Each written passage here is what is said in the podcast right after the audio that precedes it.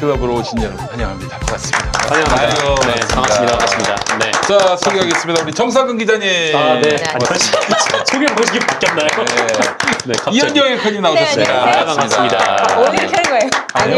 예. 처음 하고 있는 거예요. 예, 그래 우리 민동기 기자님 반갑습니다. 네. 광고에 왕 아, 나오셨습니다. 반갑습니다. 김영민입니다. 반갑습니다. 아 이렇게 무슨 시상식 같네요. 연말 네, 시상식. 있잖아요. 네, 그렇습니다. 네. 아니 우리 저 이현정 앵커님 아시는 분들은 많이 아시겠지만 모르는 분들을 위해서 또 네. 소개해드리는 예, 그- 그동안은 뭐 소개도 없이 바로 아 너무 잘하시는 어느 날은 분들이라서 소개도 없이 바로 먹었어. 바로 먹었어. 이게 더 중요해요. 지금. 예예예 예, 예. 그랬었는데 자 오늘은 좀 사람답게 저희가 소개하고 시작을 했습니다. 네. 자 오늘 여러분들께 광고부터 아유 오늘 뭐겠습니까 이게 네. 착한 향이. 꿈입니다. 아우 정말 그죠? 네. 아유, 아우 그래요. 너무 이것만 하고 싶어요. 우리 저 이현정 앵커님이 이제 부산 출신이에요 부산 출신. 네. 아, 아 형님도 부산 출신 아닌가? 그렇죠. 어렸을 때 부산에 좀 음. 있었죠. 아 음. 어느 쪽? 동네 쪽. 아좀 음. 부촌 쪽이시네요.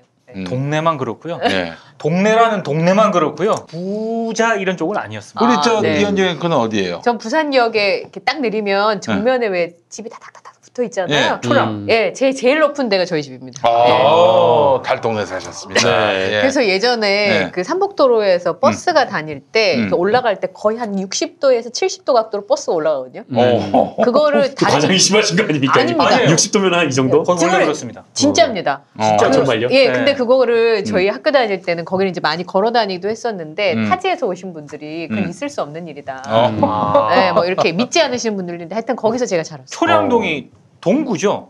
그렇죠. 아 노무현 전 대통령의 지역. 아, 저 어, 어려 그러네. 네. 부산 동구. 그렇습니다. 예, 어. 저 초등학 아 중학교 1학년 때 음. 예, 노무현 전 대통령이 거기서 당선이 되셨죠. 네. 아, 네. 그래요. 아, 그랬군요. 예, 그래서 네. 초등학교 운동장에서 연설하시던 것도 기억이 나요. 네. 예. 음, 그래요. 그때 통일민주당 후보로 나오셨고. 네, 그렇죠. 아이고, 갑자기 또그그 동네가 생각이 납니다. 거기가 이제 그 부산역이 있는 동네였군요.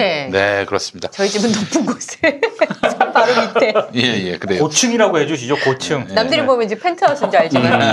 네. 아, 그래요. 아니, 부산은. 다 말 그대로 산입니다. 산이 네. 너무 많아요. 아. 맞아요. 평지가 많지 않아요. 아, 그래요. 저 강서구나 저쪽으로 가야 이제 평지가 나오지. 음. 아, 이거 뭐 시내 중심가 거기는 음. 그 엄청 말 말씀하신 대로 67도, 70도. 그리고 되게 대학들이 그렇게 저기 있어요. 언덕이 많았어요. 음. 맞아요. 아 그죠? 어, 고신대도 그랬고 제가 알기로 고신대. 부산대도 그랬어 부산대. 네, 부산 어, 그렇죠. 최악은 동의대였습니다. 음. 네, 형님 동서대 앞에서 명함 못 내. 아 그래요? 동서대 가보셨죠? 아니 좀 못 가봤어요. 동서대 한번 가봐야 돼. 그 장재원 학교. 아, 네네. 아 이거는 어, 뭐- 제가 그 직접 가본 학교 중에서는 음. 정말 동의대가 최고였거든요. 아, 동의대는 거기 명함을 못 내민답니다. 명함을 못 냅니다. 전- 아, 그래요? 음. 동서대가 나타. 전경들이 동의대 학생들이 음. 그 데모하지 않습니까? 네. 전경들이 거기 안 갈라 그랬어요. 너무 높다. 아니 위에서 활병을 던지면은 막을 수가 없어. 어, 그래요. 전략적 요충시. 네. 아 근데 그 동서대가 더합니까? 음, 어. 그래요. 동서대. 네. 부산 외국어대라고 아, 거기도 그렇죠. 예, 거기도 있었고. 아, 예. 부산이죠. 네. 그나마 경성대. 경성대도 언덕인데 아 거기도 거기는 거의 평지에 해당합니다. 음. 그렇습니다. 예. 네. 경성대 참 제가 아는 분들이 한 서너 명 있는데 다 여성이었고 네네. 아, 미- 미인이시고. 아름다웠습니다. 왜 네. 경성대 이렇게 아름다웠어요? 연극 영화과가 있습니다. 유일하게 연년과가 있었어요. 아니 아. 연영과 아니었어요 그분들은 아니었는데 신학과도 있었고 예. 아 그 경성대가 연년과로 원체 유명해가지고. 네, 오, 그래서 그래요. 미인들이 거기 많다 그래서 남학생들이 공부 안 하고 다 그래요. 남의 아, 학교 네. 앞에 가가지고 아, 그래요? 있었던 아, 그때 보신 겁니까? 남의 학교 앞에 가서. 아니죠 직장 생활할 때 아, 직장 생활할 때. 예, 예, 네. 그렇습니다. 아, 그래요. 아, 직장 생활을 저기 제가 창원에서 했어요. 창원. 어. 예. 그럼 창원에서 음. 경성대까지 부산까지 간 겁니까? 대체 하루는 일을 안 하고 왜 거기 가서? 아니야, 아니야. 일을 해야죠 일을.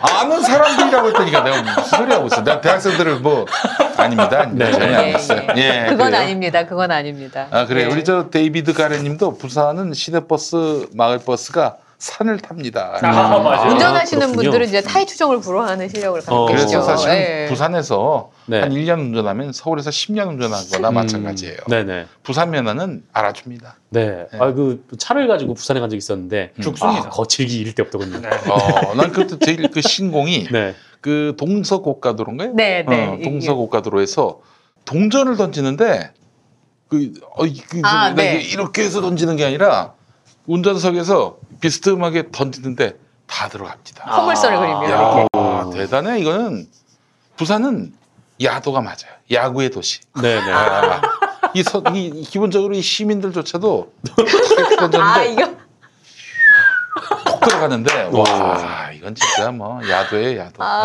네 그렇습니다. 대단하군요. 너무 네. 재밌네요. 예. 자 그래요. 어, 부산에서 버스 타면은 놀이동산 안 가도 된다. 그래요. 어, 온 동네가 네. 아, 놀이동산인 부산이었습니다. 네. 예. 자 쭈꾸미 얘기다 여기까지 왔습니다. 아이고야. 음. 예. 그게 아닌데 그죠? 최근에 구매오기 왜 이렇게 길어요 구매오기가? 구매오기. 아, 네. 감동을 받아가지고 거의 간증 비슷하게 구매오기를 남기셨어요. 제가 읽어보겠습니다. 네. 정성이 담긴 선물입니다. 적극 추천합니다. 코로나의 영향으로 쇼핑은 오, 프라인 대신 온라인으로 하는 시대에 이질 일 택배는 생활의 기본이 됐습니다. 음. 특히 먹거리 쇼핑은 맛은 기본이고 배송 또한 빨라서 택배가 오면 오늘 또 왔네 하면서 무심하게 지나갑니다. 음. 그러나 김용민닷컴의 착한 쭈꾸미 배송은 달랐습니다. 그날 먹거리 배송만 각각 다른 세 개의 업체에서 왔는데 물론 세곳 모두 김용민닷컴 제품. 네. 뻥 같습니다. 요즘에 김용민닷컴 매출이 네. 예전 같지 아, 안 않습니까? 좋아요. 예전 아, 같잖아요. 예. 무슨 세 곳 모두 김용민닷컴 제품이야. 근데 내가 이거 보고 좋아할 줄 알아? 네. 예. 앞으로 두 가지만 사드시기 바라겠습니다. 네.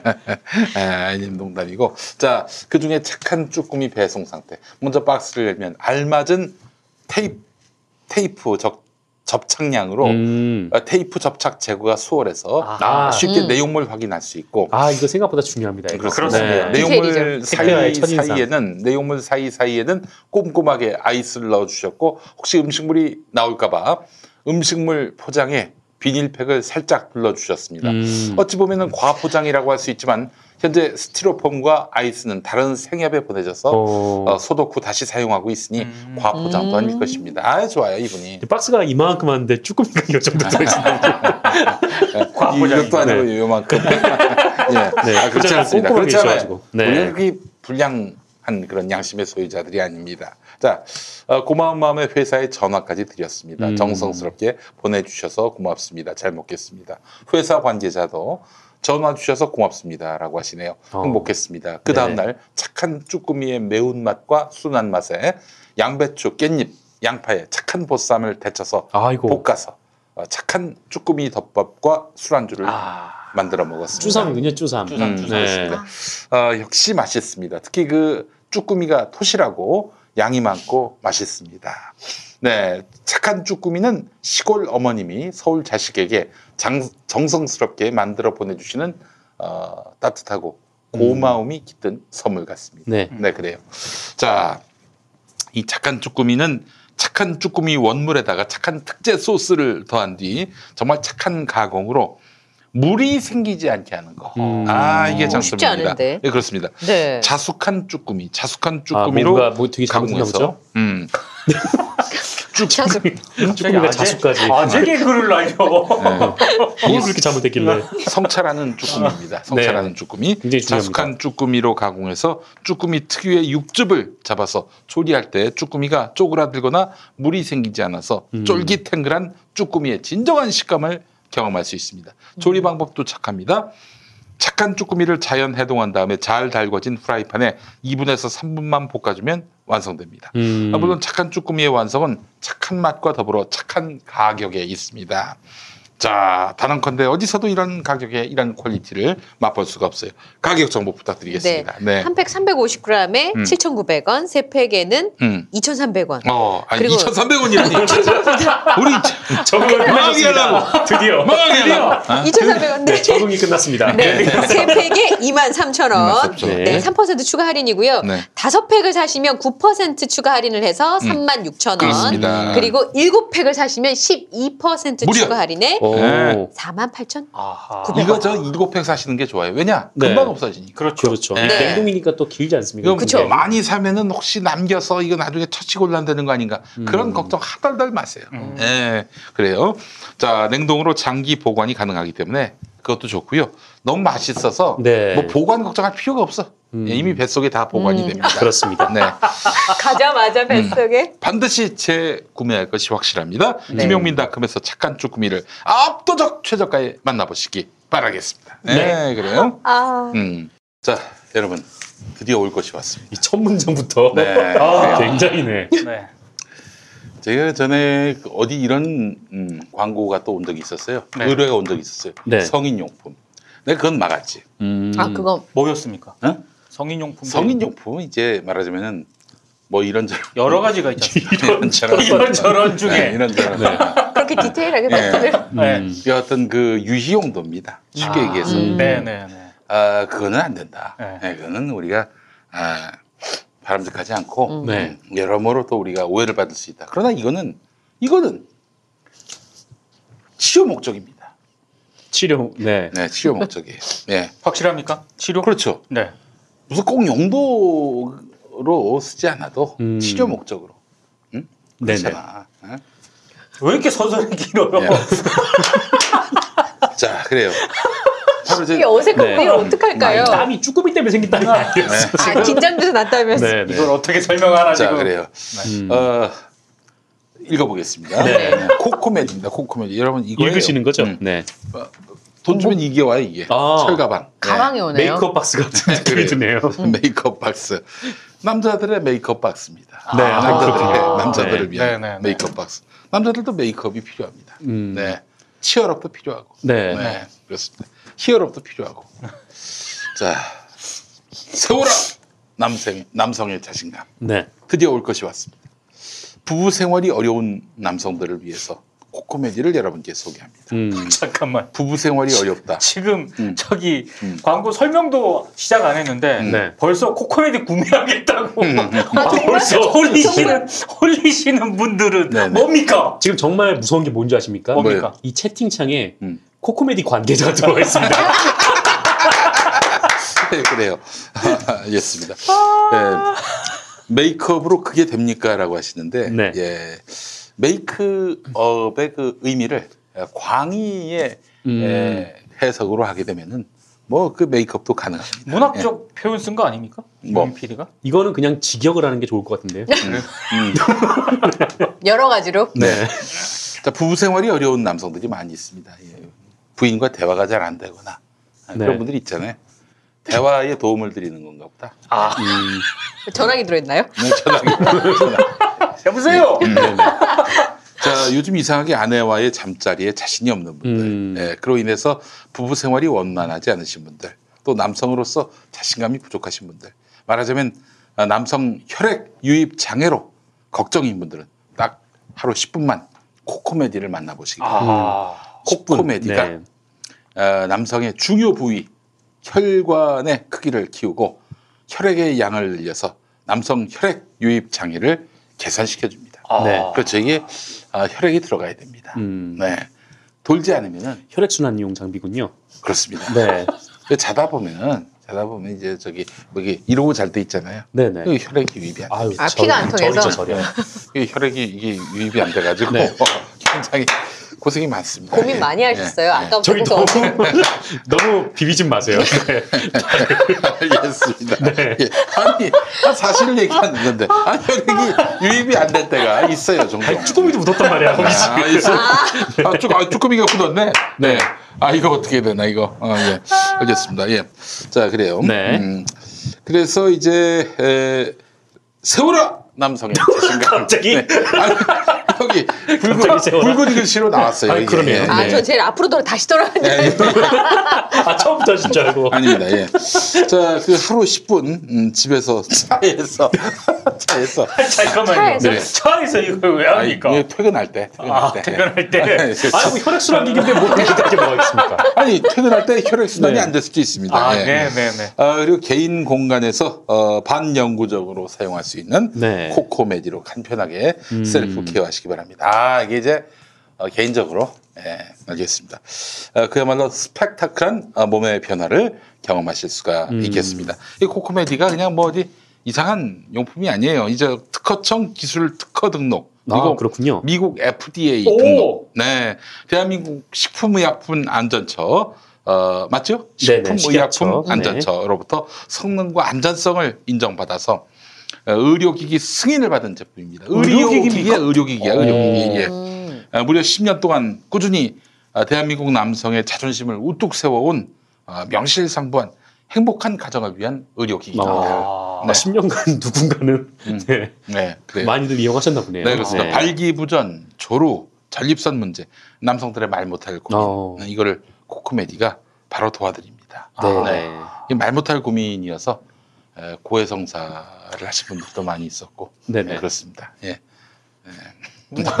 누구한테 고해성사? 네. 아니 고해성사를 하실 분이 뭐 신부님밖에 더 있습니까? 네네. 예, 신부님도 뭐라고 답을 해야 될지. 음. 아, 이 문제에 대해서는 네, 그래서 이제 신부님의 고민도 끝났습니다. 이걸 신부님 마. 신부님, 신부님 아니, 건드리지 마. 신부님이 신부님께서 네. 아, 권할 수 이거를, 있다. 아, 권할 수 있다. 권할 수 거예요. 아, 네. 네, 그래요. 어, 제품 구입 방법은 어, 김용민 TV 코코메디 이벤트로 검색하시면 나오는 블로그가 있습니다. 네네. 김용민닷컴은 아니고 김용민 TV 코코메디 이벤트로 검색하면 나오는 블로그로 들어가서 제품 정보를 확인한 음. 다음에 상담 신청하시기 바랍니다. 상담 신청을 하면은 어, 전문 음, 컨설턴트가 친절한 상담을 해드릴 것입니다. 컨설턴트가 네. 자, 코코메디 대표 전화 080 695에 695에 695에 네, 잘 읽어주세요. 네. 695에 예, 7000번. 네. 695에 7000번. 음. 080 695에 7000번으로 전화하셔서 080이니까 이제 무료 무료 아. 상담이죠. 네. 자, 상담 시 김용민 TV에서 광고 보고 오셨다 말씀해 주시면 특별한 이벤트가로 구매하실 수 있습니다. 얘기를 해야 됩니까? 뭐? 네. 이벤트가로 구하려면. 그렇지. 네. 아니면은 고해성사라고. 아, 고해성사라고. 고해성사라고. 해시태그를 네. 부인을 실망하게 했다. 큰 죄를 저질렀다. 음. 이렇게 말씀하시면 어떨까 싶습니다. 자, 그래요. 요즘 청년들 기본 안 돼 있다. 꿈을 키울 시간에 알바에 먹는 것도 부실해. 뭐 하나 배우고 싶어도 학원비에 망설여. 우리 청년들 기본 좀 살려줘야 하지 않겠어? 누가? 나성동일이가? 아니, 경기도가. 청년 기본소득으로. 만 24세 경기도 청년이라면 누구나 총 100만 원을 경기 지역 화폐로 드립니다. 청년을 청년답게 경기도 청년 기본소득 이런 거 진작 했어야지. 자세한 내용은 경기도 자바바 홈페이지를 참조하세요. 오빠 아셨어요? 코어업이 면역력에도 좋은 거. 세상에 활력 충전에 면역력까지? 그래서 코업이 또 완판됐구나. 코어업은 정상적인 면역 기능에 필요한 아연 그리고 페루산 마카에 활력을 충전해주는 멀티비타민까지 모두 들어있잖아요. 언니도 알죠? 알지. 하루 900원도 안 되는데 다 챙겨주잖아? 역시 재구매하는 이유가 있어. 면역력과 활력을 한 번에 완판 기념 통큰 이벤트는 계속됩니다. 검색창에 코어업 검색해주세요.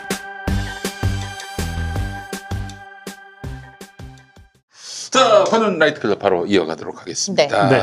오늘 저 우리 이현경 네. 앵커께서 어, 준비하신 소식은 뭡니까? 네, 오늘 뭐 제가 특별히 준비했다기보다는 제 경험담을 오늘 얘기를 좀 하려고 음. 하는데요. 그 사실은 제가 이제 종편에서 한 5년 정도 방송을 시사 프로그램을 매일 프로그램을 진행을 채널 하면서 A에서 했어요. 음, 네. 아, 음, 채널 A. 아. 네. 음. 아, 예. 음. 거기 진행을 하면서 북한 관련 보도에 대해서 여러 가지 좀 생각을 하게 됐던 그 얘기를 음. 좀 들려드리려고 하는데요. 음. 실제로 제가 주변에 계신 분들한테 얘기를 했을 때 되게 놀라시더라고요. 어. 왜냐하면 그 어쨌든 뉴스에서 북한 관련 보도를 이제 하게 되면 음. 시청자 입장에서는 사실 쉽게 접할 수 없는 정보잖아요. 그렇지. 북한과 음. 관련된 내용들은 그리고 사실은 국가 정보원이나 특정 그 일을 하시는 분들이 아니면 자세한 정보를 알기가 어렵고 음, 그러다 음. 보니까 판단의 근거가 없을 때가 많아요. 그러니까 최근에 이제 김여정과 관련된 보도들이 굉장히 음. 많이 나오는 걸 보면서 음. 제가 몇 가지를 좀 말씀을 드릴까 해서 첫 번째는 제가 최근까지도 이전에 북한과 직접 대면 협상을 하셨던 분하고 식사를 하면서 어, 들었던 특히 얘기인데요. 이제 북측하고 이제 정부 대표로. 네. 음. 그러니까 물론 뭐 아주 최근은 아닙니다만 음. 그래도 가까운 미래까지도 꽤 그 부분에 있어서는 굉장히 합리적인 분이었어요. 그래서 음. 그분한테 제가 사적으로 들은 얘기였는데 음, 어, 첫 번째는 음, 우선 지금 이제 언론 보도에 나오는 굉장히 자극적인 단어들 있잖아요. 음. 뭐 그그 사실 북한 쪽에 사용한 단어가 좀 약간 그렇죠. 억센 측면들도 있고 네. 사용한 단어가 그렇다 보니까 이제 그걸 문제 삼는 경우가 있는데 그분한테 그 얘기를 하면 음. 늘 그런데 뭐 그거 가지고 또 그러냐 음. 이렇게 대답을 하셨어요. 근데 제가 지난번에도 김정은 위중설 뭐 음. 이런 게 있었잖아요. 네. 네. 근데 그분이 하신 말씀에 의하면 우선 그 아주 그 북한의 핵심 부에 있는 사람들에 대한 정보는 음. 미국 정부에서도 쉽게 파악하기가 어려워서 늘 음. 곤란을 겪는 부분이다. 그렇지. 음. 그 이제 그러한 정보를 얻을 때가 쉽지 않고 정보 자산만으로는 내부의 은밀한 얘기를 들을 수가 없고 음. 북한 내부의 그쵸. 보도라고 할지라도 거기에 접근할 수 있는 사람들은 많지 않다. 음. 또내 저기 탈북자들한테 들었는데 평양 출신과 비평양 출신들 네. 음. 그 그들의 정보 접근성 자체가 다르대. 그러니까 네. 그 함경도나 이런 데 사시는 분들은 함경도하고 평양하고 얼마나 멉니까? 산나가 넘어가야 되는 건데 음. 그 말하자면 이런 거예요. 강원도라고 다 같은 강원도가 아니야. 삼척하고 철원, 서울 부산 거리만큼 멀어요. 네. 마찬가지로 함경도에서 평양은 어마어마한 거리야. 근데 음. 그러니까 차라리 중국이 더 가까워. 평양 그렇죠. 어찌 보면은.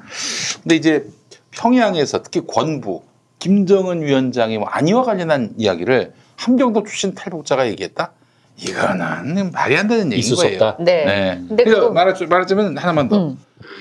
워싱턴에 누군가 기자가 살고 있었는데 LA에서 폭동이 발생했어. 음. LA 폭동 소식을 워싱턴에서 전화로 해설을 해주는데 뭐, 뭐 알면 뭘 알겠어. 자기도 또 언론 보도 보고 음. 하는 거 아니에요. 그렇죠.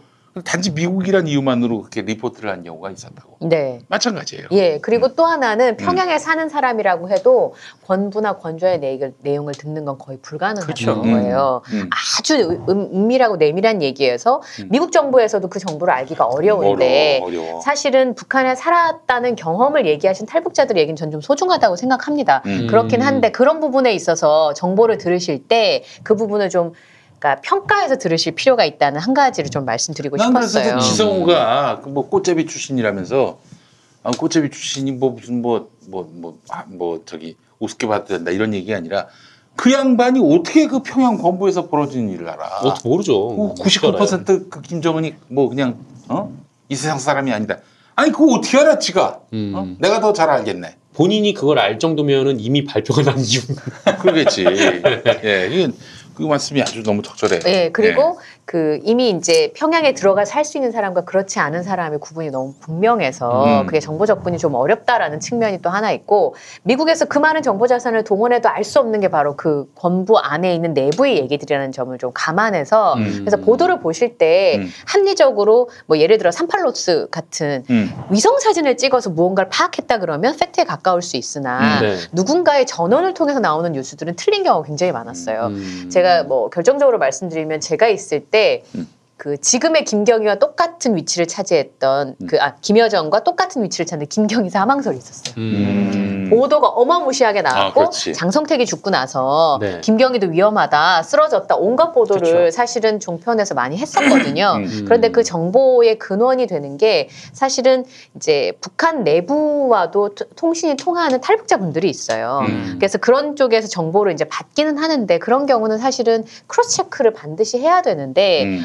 원래도 얻기가 어려운 정보이다 보니까 한쪽의 정보가 취합이 되면 그냥 보도가 나오는 경우가 있어요. 음. 누구 누구에 따르면 음. 그러니까 그런 부분들을 좀 조심해야 된다라는 말씀을 좀 드리고 싶었고요. 아, 좋아요. 깔끔합니다. 네. 예. 두 번째는 제가 이제 거기서 방송하면서 되게 당황했던 것 중에 하나가 일본 언론이었어요. 음, 일본 언론. 음. 우리가 그 되게 쉽게 생각 안 하시는데 네. 사실 그 북한 관련 보도가 미국만큼 많이 나오는 곳이 일본이잖아요. 그렇죠. 네. 음. 그런데 일본 정부 내에서도 북한과 우리 관계가 원하는 그림이 있잖아요. 그렇죠. 음. 그러다 보니까 일본 내부 언론에서 나오는 정보가 정확하지 않은 경우가 굉장히 많이 있었어요.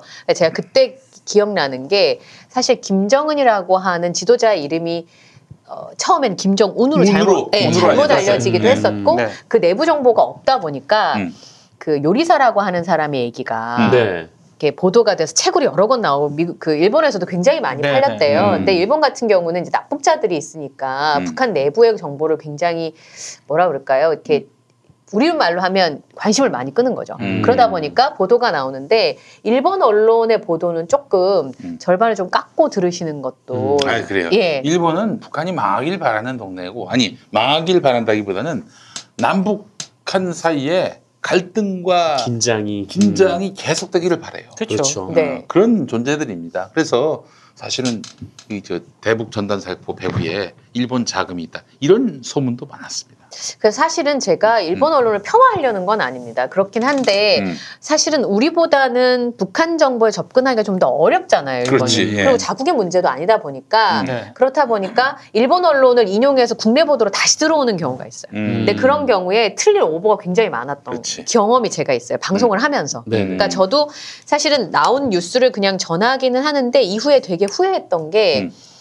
그때 약간 경쟁적으로 북한 보도를 했었거든요. 그렇지. 그렇죠. 음. 안보에 불안이 있는 것처럼 음. 처음에 왜 저래라고 했는데 양쪽에서 보도가 계속 이제 경쟁적으로 나오니까 어디다 focusing을 두느냐의 문제잖아요. 음. 음. 진위 확인 같은 게 잘 안 되는 지역이다 보니까 안돼 fact check가 돼요. 네, 그러다 보니까 이제 경쟁적으로 약간 escalation이 일어나서 음. 더 음. 위험한 것처럼 방송하게 되는 경험이 있었어요. 그러니까 뭐 북한 체제가 김정은의 건강 상황에 따라서 뭐 흥하고 망하고 어 뭐 흥한다기보다는 뭐 망한다 어뭐뭐 뭐, 뭐 엄청난 뭐그 그 뭐랄까요 그 내란의 상황으로 간다 이렇게 바라는 사람들이 음. 막그 구슬을 하듯이 그렇게 희망상을 얘기하는 사람들이 있는데 잘 생각해 보자고 한국 전쟁 이후 70년 동안 버텨왔던 온갖 형태의 그 이 경제 봉쇄를 음. 당했음에도 불구하고 지속돼 왔던 정권이에요. 그렇죠. 그렇게 지도자 한 명의 안위로 나라가 망하고 뭐 이렇게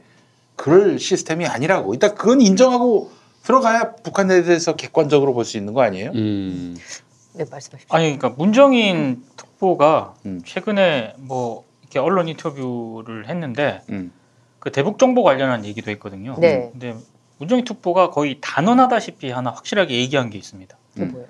그러니까 지금 북한의 권력 내부 동향 어떤 세밀한 그런 동향 네. 같은 거 음. 심지어 김정은 위원장이 아침 점심 저녁으로 뭘 먹었는지를 네. 세계에서 가장 정확하게 아는 거는 대한민국 국정원이다. 아. 음. 네. 음. 그럴 수 있겠다는 생각이 좀 들어요. 그러니까 그 그분 설명으로는 사실은 이제 뭐 감청이나 아니면 테크닉한 면으로 어떤 정보를 뽑아내는 건 우리가 음. 최고가 아닐 수도 있어요. 음. 사실 인공위성이나 이런 부분에 있어서는 그렇지. 이제 자산이 좀 부족하니까 그런데 어, 미국에서도 한국에 바라는 정보 중에 하나 그 휴민트 정보라는 네. 네. 거죠. 예, 그래서 그런 부분들이 좀 하나 있고 또 하나는 제가 아까 일본 언론을 이제 체크하실 때 음. 그런 부분이 아 틀릴 수 있는 가능성이 좀 있을 수 있다 이렇게 음. 생각하고 국내 뉴스에서 이제 일본 언론을 인용해서 보도하는 내용을 보실 때는 음. 좀 그걸 참고해서 보시면 음. 다시 언론에 나오면요 저희 엄마 아빠도 그러시겠지만 음. 다 맞다고 생각하시겠죠. 아. 네, 그런 부분들에서 좀 아, 일본 언론에 대한 신뢰성에 대해서도 한번 좀 생각을 해보시라는 아, 일본 말씀. 언론은 믿으면 안 돼요. 그렇죠. 아, 음. 정말 믿을 수 없는 동네예요. 그 동네는. 그리고 정치가 엉망이면은 그, 그 정치의 수준이 언론의 수준이야. 음. 그 나라에. 그 일본의 자민당이 지금 어 반세기가 뭡니까? 70년 동안에 잠깐 네, 그 잠깐. 민주당한테 권력을 넘겨줬을 뿐이지 늘 자민당이 집권을 해왔던 나라 아닙니까? 네. 그래서 그런 얘기도 있었어요. 자민당에는 우리로 말하자면은 그 나경원도 있고 심상정도 있다 그 당에. 음. 그냥 음. 정치를 하려면 자민당 가서 해야 되는 거야. 아, 무조건. 나머지는 그냥 뭐 친목회 동호회 이런 차원으로 이해가 된다는 거예요. 정치를 하려면 자민당으로 가야 된다. 예. 뭐 그런 인식들이 음. 너무 어, 강하게 뿌리 내려 가지고 어, 이런 정치 구조 속에서 좋은 언론이 나온다는 거는 그건 정말 음, 뭐 기대하기 어려운 음. 일인 거죠. 네. 예. 그리고 탈북자분들에 대해서 조금 이렇게 여러 가지 의견들이 있을 수 있어요. 음. 근데 제가 실수했다고 느꼈던 게 북한 내부의 생활상 같은 경우는 우리랑 차이가 많이 나잖아요. 그쵸, 네. 제가 음. 기억났던 게 짜장면 음. 얘기였는데 네. 짜장면을 만들 때 북한에서 요리 방법이 좀 다르다는 거예요. 우리는 춘장을 많이 쓰는데 음. 뭐 북한 내부에서는 좀 뭐 된장 같은 걸 섞어서 음. 쓰기도 한다. 뭐 그런 거는 음. 직접 경험하신 내용이니까 음. 특히 뭐 크게 틀릴 부분이 없다고 음. 할지라도 음. 또 하나 제가 그랬던 게 오신 지가 한 20년쯤 되신 분이 현재의 북한 상황에 대해서 음. 마치 본 것처럼 얘기하는 경우. 그렇지. 음. 네, 근데 그런 경우는 제가 이제 들을 때는 굉장히 재밌게 들어요. 왜냐하면 얘기가 너무 재밌으니까. 음. 그런데 지나고 나면 정보가 틀리는 경우가 종종 이게 발생했다는 교회 거예요. 간증하고 많이 비슷해요. 음. 교회 간증. 처음에 교회 간증 가서 신앙 간증을 한단 말이야. 자기 이제 신을 어떻게 만났는지. 음. 이 얘기할 때 처음에는 좀 밋밋하지. 근데 사람들이 재밌어하는 포인트가 있다고. 네. 그러면 또 이제 그걸 갖고 다음 간증할 때는 음. 이야기를 또 이제 부풀려요. 아. 어, 그래서 좀 더 드라마틱하게, 네. 좀 더 그 뭐랄까요, 그 리얼리티하게. MSG를 마구 치죠. 그렇지, 엄청나게 쳐 나중에는. 그 내가 예전에 어떤 코미디언의 신앙 간증을 80년대 테이블 구해가지고 들었는데 네. 밋밋해. 그 최근 거 들었는데 와 이건 뭐 완전히 어? 스펙타클해요. 버라이어티 예능? 어, 완전히 엄청나게 그 살이 붙어가지고 어. 예, 그래서 등장인물도 달라지고 어. 같은 사건인데 등장인물이 달라. 오. 예. 네. 이게 또 사실 교회의 그 문화하고도 직결되는 부분이 있어요. 교회도 음. 그래서 얘기를 했을 때 사람들이 감동을 받고 이른바 은혜를 받고 음. 그러면은 그러면 좋은 거지. 뭐. 좀 사실을 틀리게 얘기한들 뭐가 그렇게 큰 문제야. 이런다고. 탈북자들도 마찬가지야. 음. 딱 가서 음. 얘기했는데 뭐 김정은은 어떻게 살까요? 그럼 어떻게 알아 지들이. 그래가지고 잘 모르겠는데 했는데 아, PD 표정이 안 좋아. 그러니까 전혀 모르는 것도 막 음. 있는 사실이냐. 심지어 광주 민주화 운동 광주 민주화 운동 당시에 이른바 광수대 광수대 북한에서 파견된 네. 뭐 무슨 음. 군인들이 음. 가가지고 가가지고 뭐 5.18 그 광주 항쟁을 막좀 거기에 뭐 개입을 해가지고 그랬다. 완전 뻥 아닙니까? 음.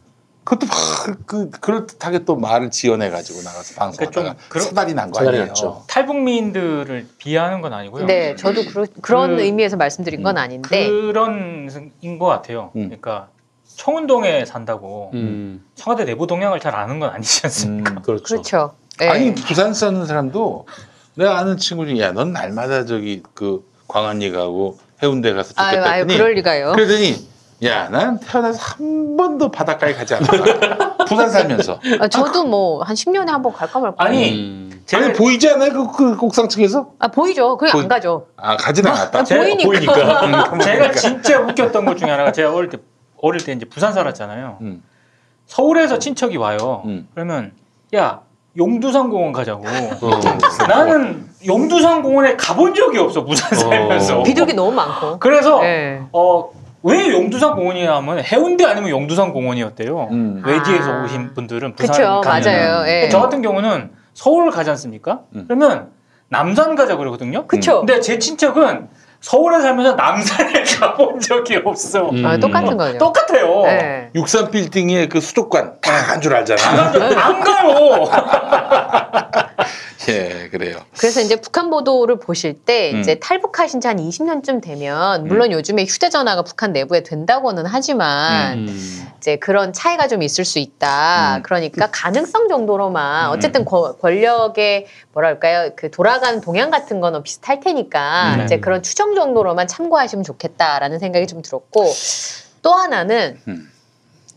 탈북자분들의 생각이 굉장히 차이가 있다는 음. 거예요. 음. 그 실제로 많은 정보를 알고 계신 분들은 방송에 잘 못 나오세요. 음. 제가 알기로는. 아 그렇죠 국가정보원에서 네. 관리를 하거나 음. 일정 기간이 지날 때까지는 언론에 나가는 것이 그렇죠. 사실 음. 쉽지 않기 때문에 그런 부분들이 또 하나 있고 제가 아는 친구가 저한테 그런 얘기했어요. 제가 개인적으로 탈북 자 친구들하고 친하게 지내는 친구들이 있어요. 가끔 음. 만나서 밥도 먹고 이런 친구들이 있는데 지금 오신 지 조금 되신 분들하고요. 음. 최근에 온 친구들 생각이 좀 달라요.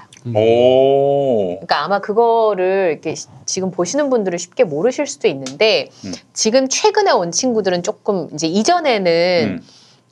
지금도 뭐 사선을 넘어서 오신 분들 많이 음. 있어요. 음. 그런데 최근에 온 분들 제가 이제 직접 들은 얘기는 아이들의 공부나 좀더 음. 나은 일을 위해서 북한에서 남한으로 오시는 음. 분들도 있고요. 음. 음. 그러니까 뭐 태용공사 같은 경우도 가- 교육 문제가 되게 컸다고 말, 말씀하셨잖아요. 그런 것 태영호. 응. 음. 그런 경우처럼 실제로 내 아들의 미래 때문에 음. 내가 거기서 먹고 살만해도 음. 내려오시는 분들이 있어요.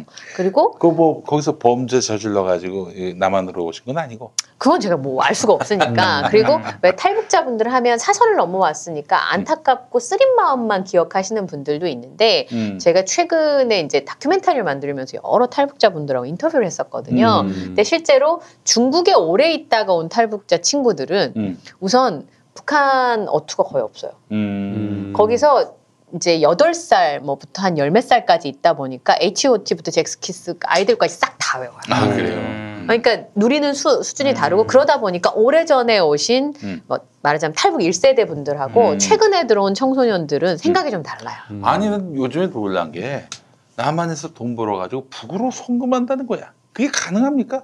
가능하대. 가능합니까? 가능하대. 네, 뭐 가능하다는 얘기를 저도 아니 좀 뭐 우회로를 통해서. 음. 다는 못 들어간대요. 그렇지. 예, 한 80%는 누락이 되고 중간중간에 음. 한 20% 정도는 간다는 얘기 저도 소문은 들은 적이 네. 있었어요. 음. 예. 이게 이제 점점 그런 현상은 더 그 강화될 것이고 이제는 이제 거주 이전의 자유를 체제가 이렇게 보장해줘야 얻는 자유가 되는 것이 아니라 어, 언젠가는 이제 자유롭게 내가 저기 음. 묘양산 가서 살겠다 하면은 가서 살 수 있고 그런 시대가 올 거라고 나는 생각을 해요. 그렇죠. 음. 용두산 쪽 가서 살겠다.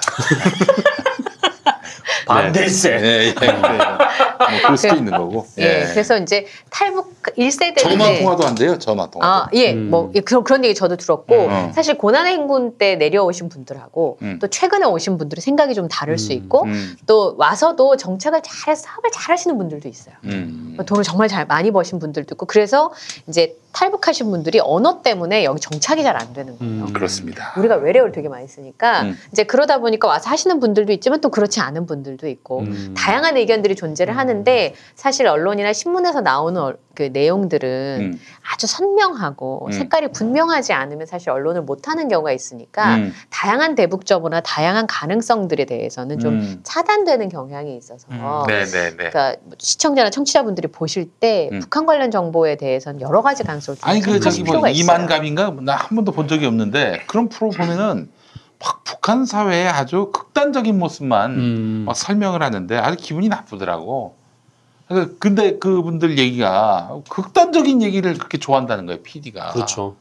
그래서- 그래야 이제 방송에서 뭐 자극적인 그럼요. 보도가 되니까. 아니 그게 남북 화해를 위해서 무슨 도움이 되냐 이거예요. 어, 예를 들어서 우리 남쪽에 있었던 사람들이 월북을 해가지고 거기 거기 가서 그 북한 TV에 나가가지고 남한 사회에 감추고 싶은 면들 음. 이런 것들을 막 들춰내면은 뭐 아주 물란하기 짝이 없는 사람. 이 런 것을 다 광고하면 예, 뭐 네. 이런다든지 예. 이- 그런 일은 저 방송에서 안 될 일이라고 생각을 합니다. 설령 북한 사회 아 모순이 왜 없겠어? 단점이 왜 없겠어? 음. 그 그걸 자꾸 들춰내 가지고 막 북한은 미개한 사회, 북한은 열등한 사회 이렇게 마음에 어떤 그런 어, 낙인을 예? 이렇게 음. 심어주는 그런 일을 왜 방송이 하는지 모르겠어요. 방송은 사회 공기라고 하지 않습니까? 음, 그러니까 뭐 남북이 서로 뭐 이해를 하는 데 있어서 그런 이 종편들의 이른바 그 탈북자들을 모여놓고 이제 떼토크를 하는 방식의 음. 그런 프로그램들은 뭐 하등 도움이 안 되는 것 같아요. 음. 그러니까 저는 그 탈북자분들을 통해서 북한의 새로운 정보들과 좀 굉장히 문화 차이가 많다는 거, 뭐 음. 이런 것들부터 여러 가지 정보가 있긴 했었는데 음. 그 보, 안보와 관련된 정보들이라든지 아니면 우리나라의 그 앞날과 관련된 정보를 판단할 때 사실 그 중립적인 입장들이 인기가 없어요 방송할 음. 네, 때 네, 네. 그렇긴 합니다만 보실 때 그런 부분들을 좀 감안해서 보시면 좋겠다. 음. 뭐 이제 저 그런 생각이 들어서 오늘 그 음. 말씀을 좀 드리고 아, 너무 싶었어요. 예. 좋았습니다. 예. 예, 그래요. 북한 사회 이제 뭐 다시 또 갈등이 재현됐다고는 하지만 언젠가 또 우리 다시 손잡고 화해 협력을 얘기할 음. 그런 날이 올 거예요. 네네. 어, 우리 저 이현경 앵커가 어떤 분이냐? 또 토론이 벌어졌어요. 그래서 뭐 아니 저기 채널 R에 있었던 분이기 때문에 네, 저분 저 보수 아니야 이런 분도 있고요. 아, 네네. 네. 아, 또 어떤 분은 아 아니다. MBC부터 아주 개념 방송인이었다. 음. 원 원조 MBC에 있었다고. 네. 원조 MBC. 음. 원- 원조 원- MBC라는 곳도 있습니까? 원조 원주. MBC. 네. 원조 MBC. 네, 뭐 하여튼 이제 제가 보수적인 성향이 강한 방송에서 방송한 건 맞아요. 이제 음. 그러다 보니까 음. 거기에 있을 때는 전체적인 흐름이 그래서 그냥 편승해서 방송을 사실 솔직히 했고요. 음. 나와서 보니까 음. 정보를 판단하는 데 있어서는 좀 음. 그런 부분들은 음. 인기가 없어도 있는 건 음. 있는 거대로 음. 그리고 가능성은 가능성대로 얘기해야 된다. 음. 뭐 저는. 개인적으로 그렇게 음. 생각해요. 저기 저 저기 그 우리 탈보 하셨어요? 탈보. 아니 뭐 그렇게까지 말씀드릴 수는 없겠지만 하여튼 탈보민이에요, 탈보민. 아, 네. 좋다. 자극적인 이야기 좀.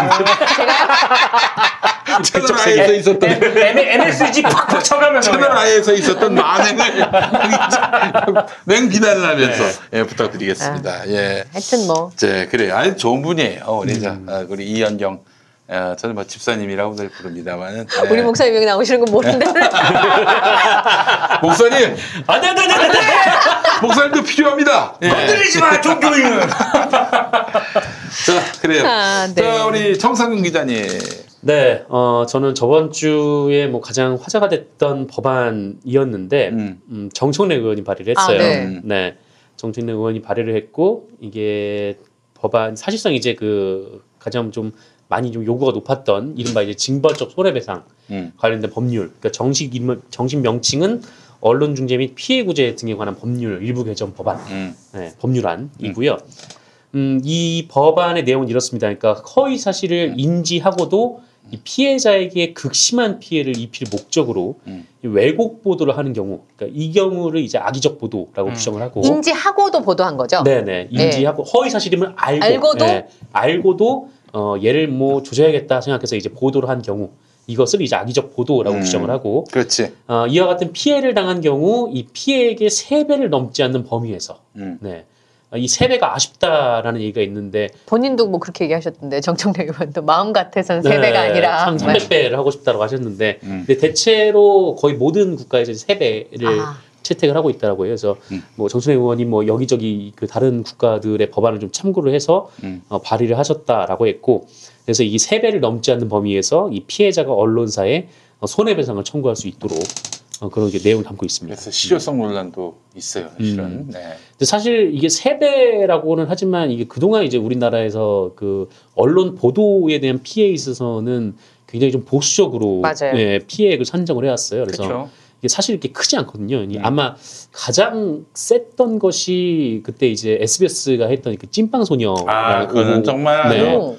대가리 박아야 됩니다. 음. 그건 저 제작자가 대가리 박아야 그러니까 돼요. 어떤 부부가 한 소녀를 그 노동 착취를 했다라는 내용이었는데 어, 전혀 사실이 아닌 걸로 그러니까 그리고 거칠게 말하면 가해자와 피해자가 바뀐.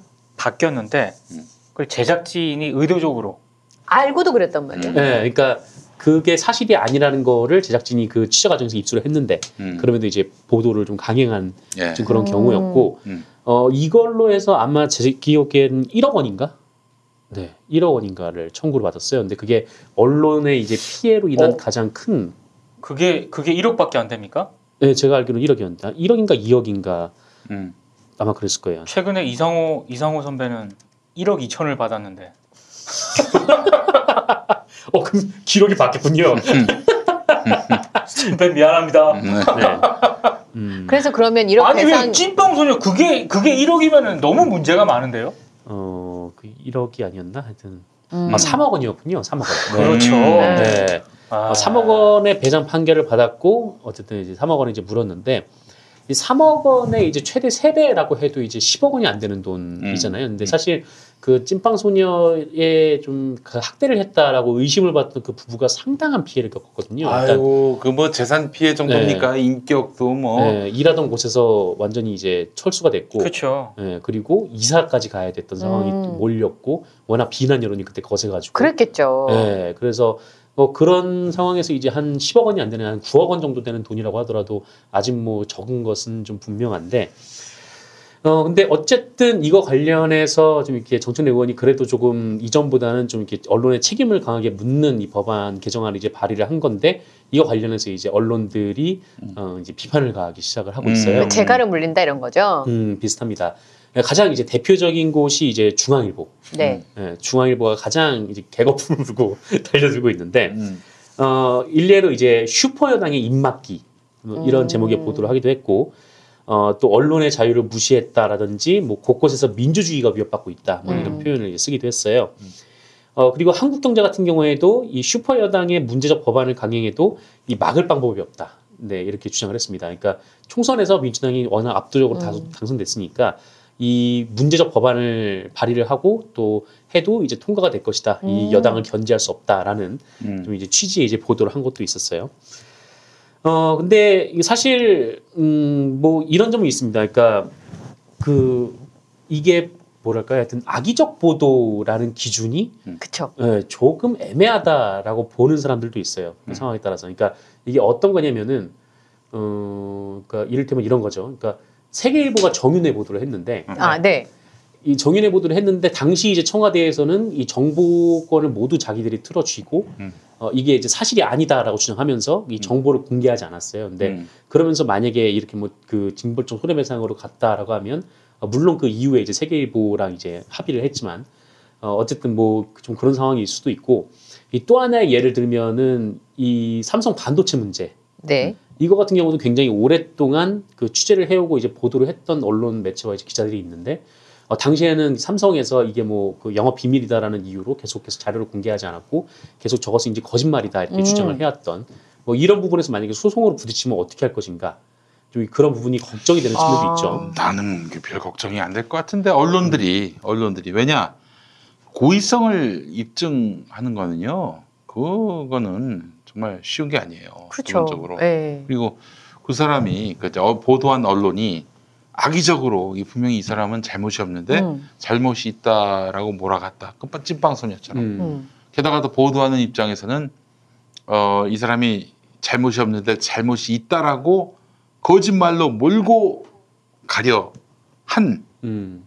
그런 정황이 이, 어, 있지 않는 한 어?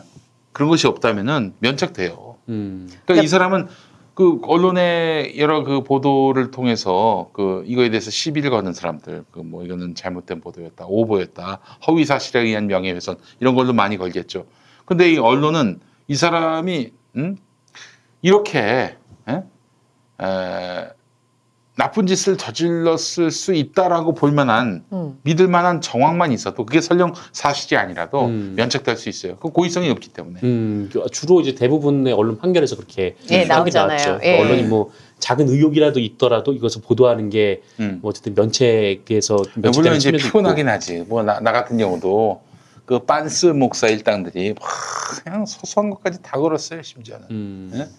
그래서 그냥 그 뭐까지 걸었냐면 지난번에 그 스피드 퀴즈입니다. 돌잔치, 칠순잔치, 가게 홍보, 체육대회, 창사기념일. 정답 기념품 아, 문제를 끝까지 들으셔야죠. 이럴 때 사용하는 판촉물이나 기념품, 답례품, 단체 선물 등을 취급하는 전문업체로서 국민을 위해 제대로 일하는 언론과 정당에 후원을 하는 판촉물 전문업체는 어디일까요? 정답 네피알 네? 어디라고요? 네피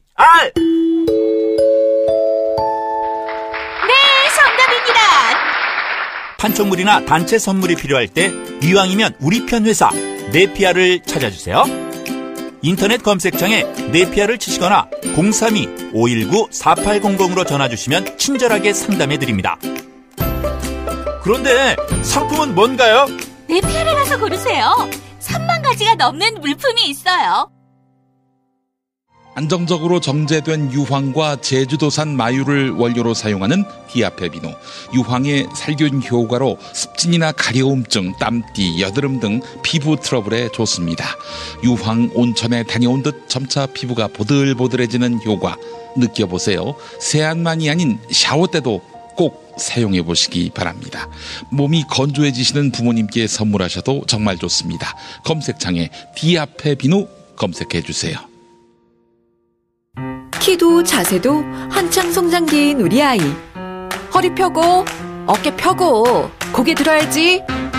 지금 자세가 평생 자세가 될지도 모르는데 계속 따라다니면서 잔소리만 하실 건가요? 그래서 아이에게 필요한 건 바디로직 탱크탑 주니어. 입으면 끝! 곧게 편하게. 우리 아이 자세를 바로 잡아주세요. 바디로직 탱크탑 주니어. 바디로직 서울 홍대 앞 작은 모임 공간. 알고 계시나요? 스튜디오 벙커 원.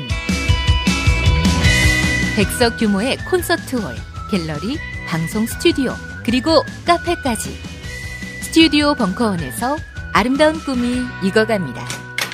북 콘서트, 파티, 세미나, 작은 음악회, 전시회, 유튜브 팟캐스트 녹화, 녹음까지. 여러분을 위한 공간, 스튜디오 벙커원. 문의는 네이버 블로그 영문 스튜디오 벙커원. 그 뭐까지 걸었냐면 지난번에 인터넷 신문인 평화나무가 음. 책자를 냈다고 그거는 잘못된 거라고. 인터. 왜? 아? 출판업이 아니라 인터넷 신문업인데. 네, 그렇지. 아, 그래 책을 책 어. 아, 종- 종이 신문을 발행한다고. 그래서 종이 신문 등록도 했거든. 네. 종이 신문뿐만 아니라 공명선거를 위한 책자를 냈는데 음. 아니 인터넷 신문이라도 책자를 낼 수 있지. 아, 그럼요.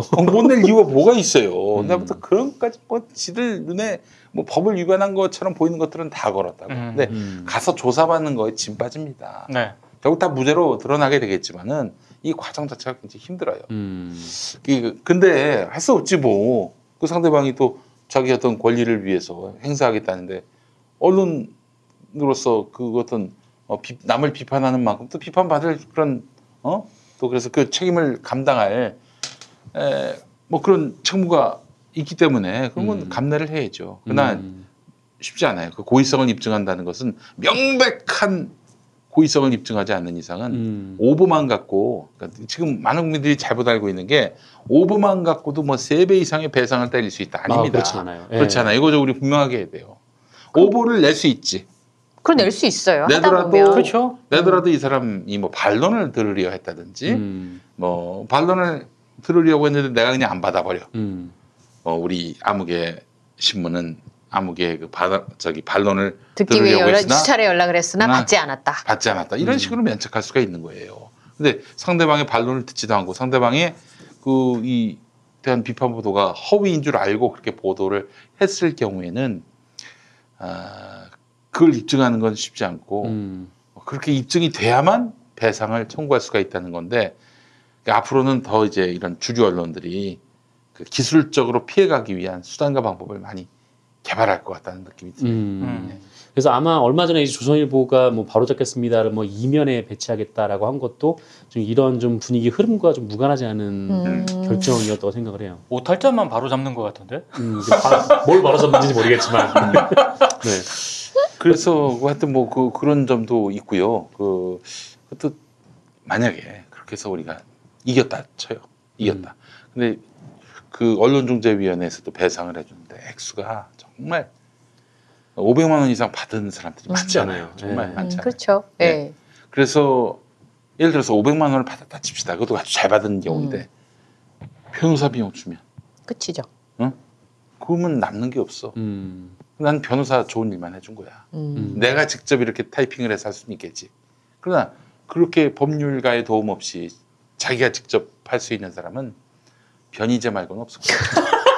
변희재의 그 예전에 고재열 기자하고 어, 인터뷰한 내용을 보니까 자기의 그 인생의 즐거움은 음. 토요일 밤에 샤워하고 고소장 쓰는 거였대. 음. 아니요, 근데 약간 농반 진반하면 음. 저도 이제 박근혜 정권 때 김용민 선수하고 같이 음. MBC랑 소송전을 워낙 많이 음. 해서 그걸 쭉 보잖아요. 음. 뭐 일심 전 저는 뭐 따로 대법원까지 가고 이랬는데 음. 그걸 변호사랑 소장 검토하고 자료 이게 하다 보니까 음.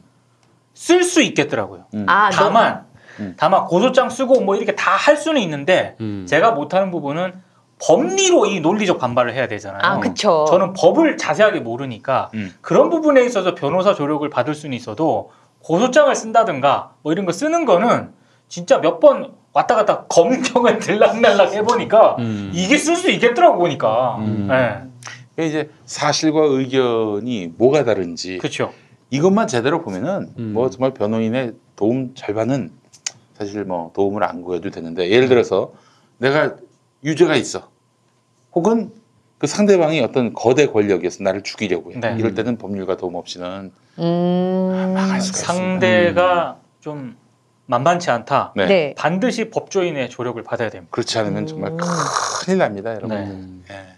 그냥 뭐 상관없다는 깜빡 가련다. 그러면 뭐 마음 편하게 혼자 하세요, 혼자.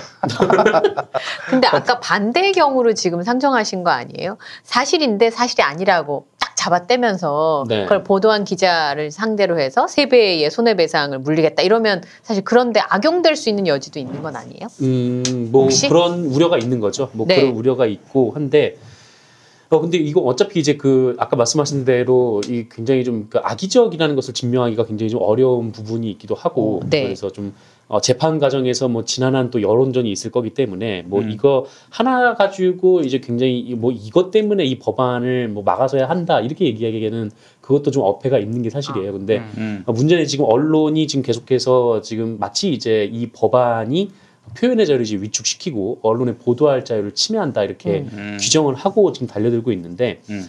음, 근데 사실 뭐 이렇게까지 일이 진행되기까지의 좀 과정을 보면은 음. 음, 제가 생각하기로는 그 언론들이 자초한 측면들이 좀 상당히 많다. 그렇죠. 지금까지 여기 네. 여기까지 온 바의 그 상황을 쭉 보면 음.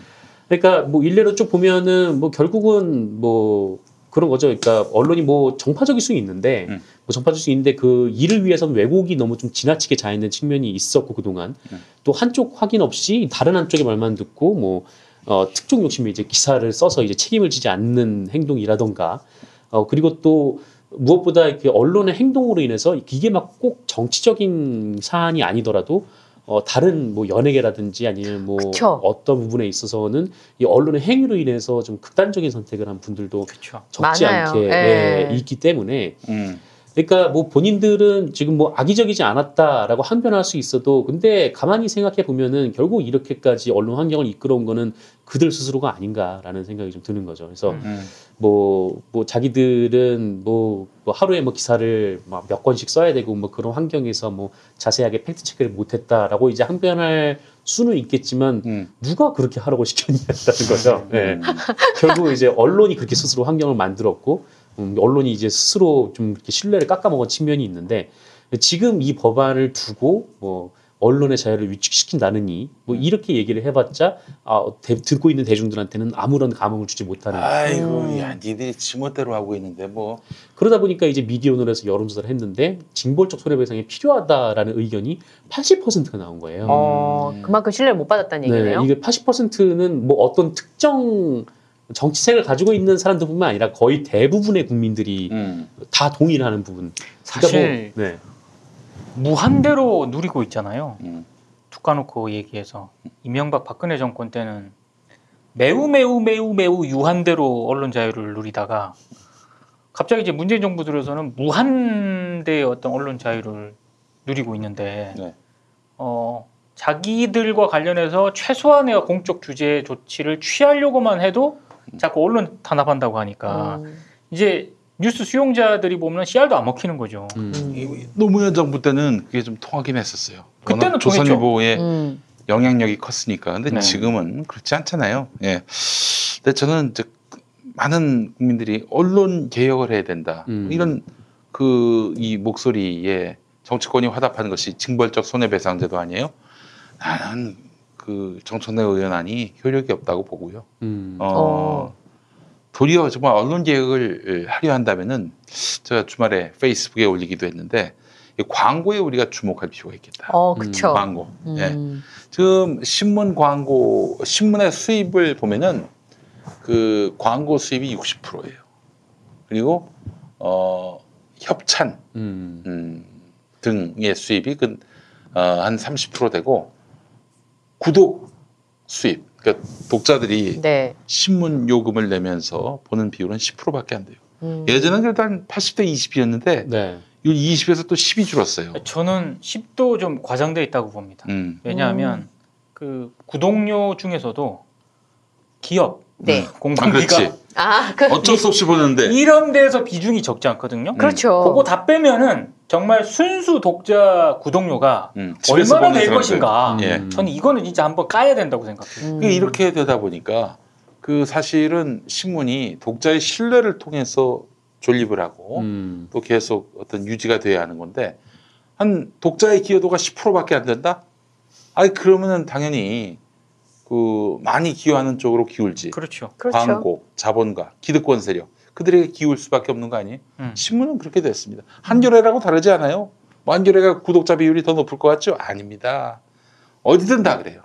신문도 그렇고 방송 같은 경우 방송은 뭐 KBS 정도만 수신료를 받지 나머지는 다 광고로 음. 어, 또 협찬으로 컨텐츠 수입으로 운영되잖아요. 컨텐츠 그렇죠. 수입은 또 뭐 어떤 시청자 혹은 수용자, 소비자의 기여도라고 본다 하더라도 방송도 역시 대자본에게 기울 수밖에 없는 구조입니다. 이런 구조 속에서 과연 독자들의 눈치를 보면서 컨텐츠를 만들어낼 매체가 어디 있겠는가. 음. 아, 그래서 참 국민 TV도 한번 그렇게 한번 해보려고 그랬는데 네. 후원자들, 지지자들이 돈을 대서 이 언론사가 운영이 되고 그럼 결국 이 언론사는 이 독자들, 수용자들, 음. 소비자들의 눈치만 보면서 정론 보도를 하는 협동조합 형태의 언론을 시작했다가 싸움만 진탕하고 네, 싸움만 진탕하고 났지 뭐. 네. 예, 그게 참 안타까운 일이에요. 이건 굉장히 중요한 실험이었다고. 그럼요. 우리로서는 광고 자본에 의존하지 않는. 그래서 내가 우리가 저기 신문에다가 네. 그 광고를 내려고 그랬었어요. 그거 저기 이건희 회장님, 국민 TV는 이건희 회장님 광고 안 받습니다. 이런 광고를 냈었어요. 오. 근데 실어준 신문이 없었어요. 음. 한겨레 경향 안 받았습니다. 그래서 한겨레 경향에서 거부한 이 신문 광고 저기 연락 주십시오. 저희가 돈 내고 싣겠습니다. 전화가 왔습니다. 어, 문화일보한테 전화가 왔어요. 문화일보 우리는 뭐든지 다 실어준다 이런 투, 이런 식의 얘기 들었어. 그래서 보냈지 연락이 안 와. 네. 예. 결재 올리고 반려당했다. 야. 예, 그래. 뭐든지 다 실어줄 것처럼 얘기를 아. 해가지고. 네. 그거 결제 올린 선수 겁나 까였겠다. 너 이 새끼 한글 알아? 그래서 결국 언론 개혁은요 어, 소비자 주권이 회복돼야 음. 그렇죠. 언론 개혁이 가능하다고 봅니다. 음. 예. 그렇지 않고 뭐 뭐 뭐 언론의 자유 이 말 자체가 우습지만 음. 그 언론의 자유를 위협하고 흔든다는 논란을 빚으면서까지 여러 가지 아, 이뭐 언론사에 대한 그런 페널티를 만드는 거는 근원적인 해법은 아닌 것 같아요. 필요한 부분도 있지만. 아이 그럼요. 네. 예, 그래요. 알겠습니다. 아, 많은 분들이 호응해주고 계십니다. 네, 고맙습니다. 예, 아까 어떤 분께서 음, 언론 바로 세웁시다. 음. 코코메디와 함께. 라고 해주셨습니다. 예, 그래요. 예. 한겨레 광고 비중이 30% 무슨 말도 안 되는 소리 하고 있어. 한겨레 광고 비중이 30%야. 그럼 나머진 뭐 뭘로? 구독료야? 아, 광고 비중 꽤 높습니다. 꽤 높아요. 네. 뭘잘 네. 모르고 하시는 얘기네. 대한민국 그 기성 언론 가운데 음. 광고 비중이 30%인 곳은 존재하지 없어요. 않습니다. 존재하지 음, 않아요. 그렇죠. 오히려 한겨레나 경향신문이 더 이른바 이제 5대 재벌 광고 네. 비중이 더 높아요. 그래요. 아. 어, 근데 다만 음. 어, 비중이 높을 뿐이지 음. 절대적인 액수는 상당히 그러니까 작습니다. 비중은 그렇죠. 높은데 네. 액수는 작아요. 음. 음, 그래요. 참 안타깝습니다. 아, 한겨레는 참 너무 걱정이에요. 그 저기 이러다가 독자들이 한겨레에 대해서 뭐 존재해서 뭐 하는데 음. 이런 질문이 나오면 어떡하나. 아, 참 그게 음. 너무 걱정입니다. 그래도 그나마 제일 제대로 된 신문이라고 생각을 하는데 아, 좀 아쉽네요. 안타깝고. 예. 음, 그래도 뭐 한겨레 같은 경우에는 뭐 한겨레의 이제 존재 의미를 볼 수 있는 뭐 기사들이 이제 종종 나오긴 하는데 그렇죠. 음, 저는 네. 경향신문이 좀 더 걱정입니다. 음. 네. 솔직히 저도 음. 정상근 동지 의견에 동의합니다. 네. 그래요. 경향신문이 제가 봤을 때 음. 상당히 좀 위험한 것 같습니다. 음. 아니, 완전히 유단강 건너가는 듯한 네. 지금 건너가고 있는 것 같아요. 음. 예. 아, 안타깝습니다. 자, 우리 민동기 기자님. 어 이게요. 음. 제가 가져온 거는 조선일보 지난 11일. 아, 이거 무슨 소리죠? 네. 선생님? 네.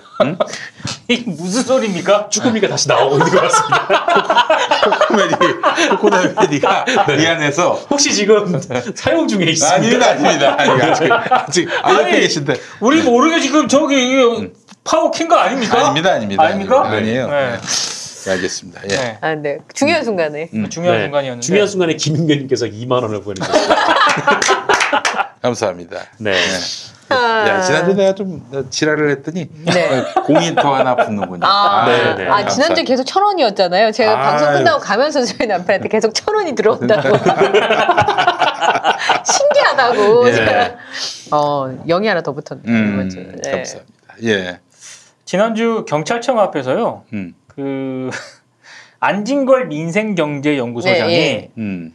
그 정의기억연대 등에 대한 가짜 뉴스, 악의적 오보, 음해 기사와 관련해서 음. 조선일보를 형사 고발하는 기자회견을 어, 열었습니다. 어. 예, 여기서 정확하게 아셔야 되는 게 경찰청 앞에서 기자회견을 열었습니다. 음. 네. 경찰청은 음. 서대문구에 있습니다. 음. 네. 네. 근데 그 서울지방경찰청은 종로구에. 종로구에 네. 있습니다. 아, 근데 통상 음. 어, 시경 캡이라고 하는 아, 그렇죠. 직책을 가지고 있는 기자는 음. 서울지방경찰청 네. 음. 종로에 있습니다. 음. 네. 근데 이날 안진걸 소장과 그 기자회견 장소에서 조선일보 기자와 안진걸 소장이 음. 어, 시비 언쟁이 좀 벌어졌거든요. 네. 음. 근데 그 조선일보 기자는 조선일보 시경 캡이거든요. 음. 그럼 종로에 있어야 되는. 어, 종로에 있어야 되는 선수가 아. 서대문까지 직접 온 행, 거예요. 행차를 어? 했다는 어. 얘기죠. 음. 음. 그리고 저는 이 부분은 좀 생소했는데 이상호 선배가 음. 좀 알아보니까 조선일보 또 시경 캡은 내근을 한다고 하더라고요. 음. 그러니까 거기에 따르면은 어, 광화문에 있다가 네.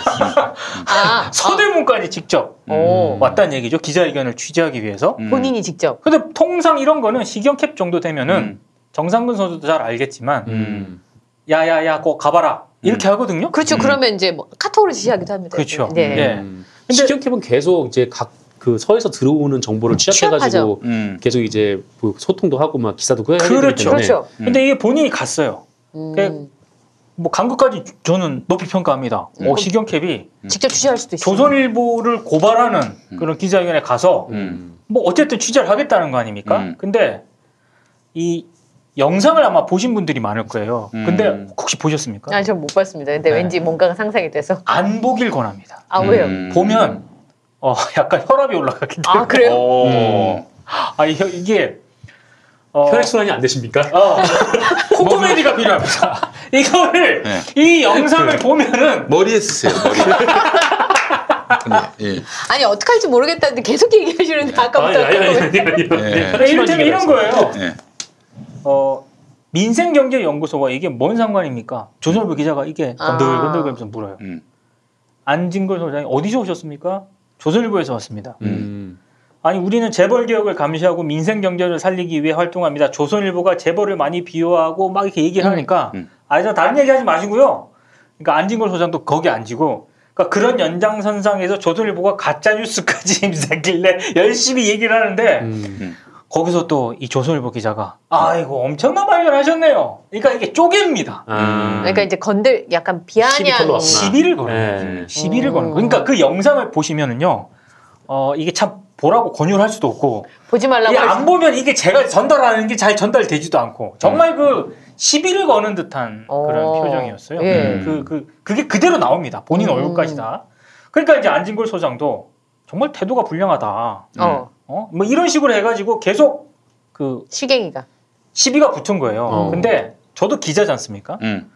그 현장에서 조선일보 기자가 보인 행태는 취재하는 행위가 절대 아닙니다. 음. 그러한 말투와 저는, 태도는. 저는 그렇게 생각합니다. 그러니까 기자가 하는 모든 행동이 다 취재가 아니지 않습니까? 음. 뭐 기자회견장에 기자가 있든 아니면 공적인 어떤 취재 활동 분야에서 어, 그, 그 현장에 기자가 있어도 단지 본인이 기자라는 이유 때문에 모든 행동이 저는 취재 활동이라고 정당화될 수 없다고 보거든요. 그렇죠. 당시 이 조선일보 기자는 취재를 한 게 아니라 정말 딱 동영상만 봐도 시비를 걸러왔다는 게 음. 정확하게 제가 봤을 때는 시비 걸러온 것이다. 음. 근데 궁금하잖아요. 네.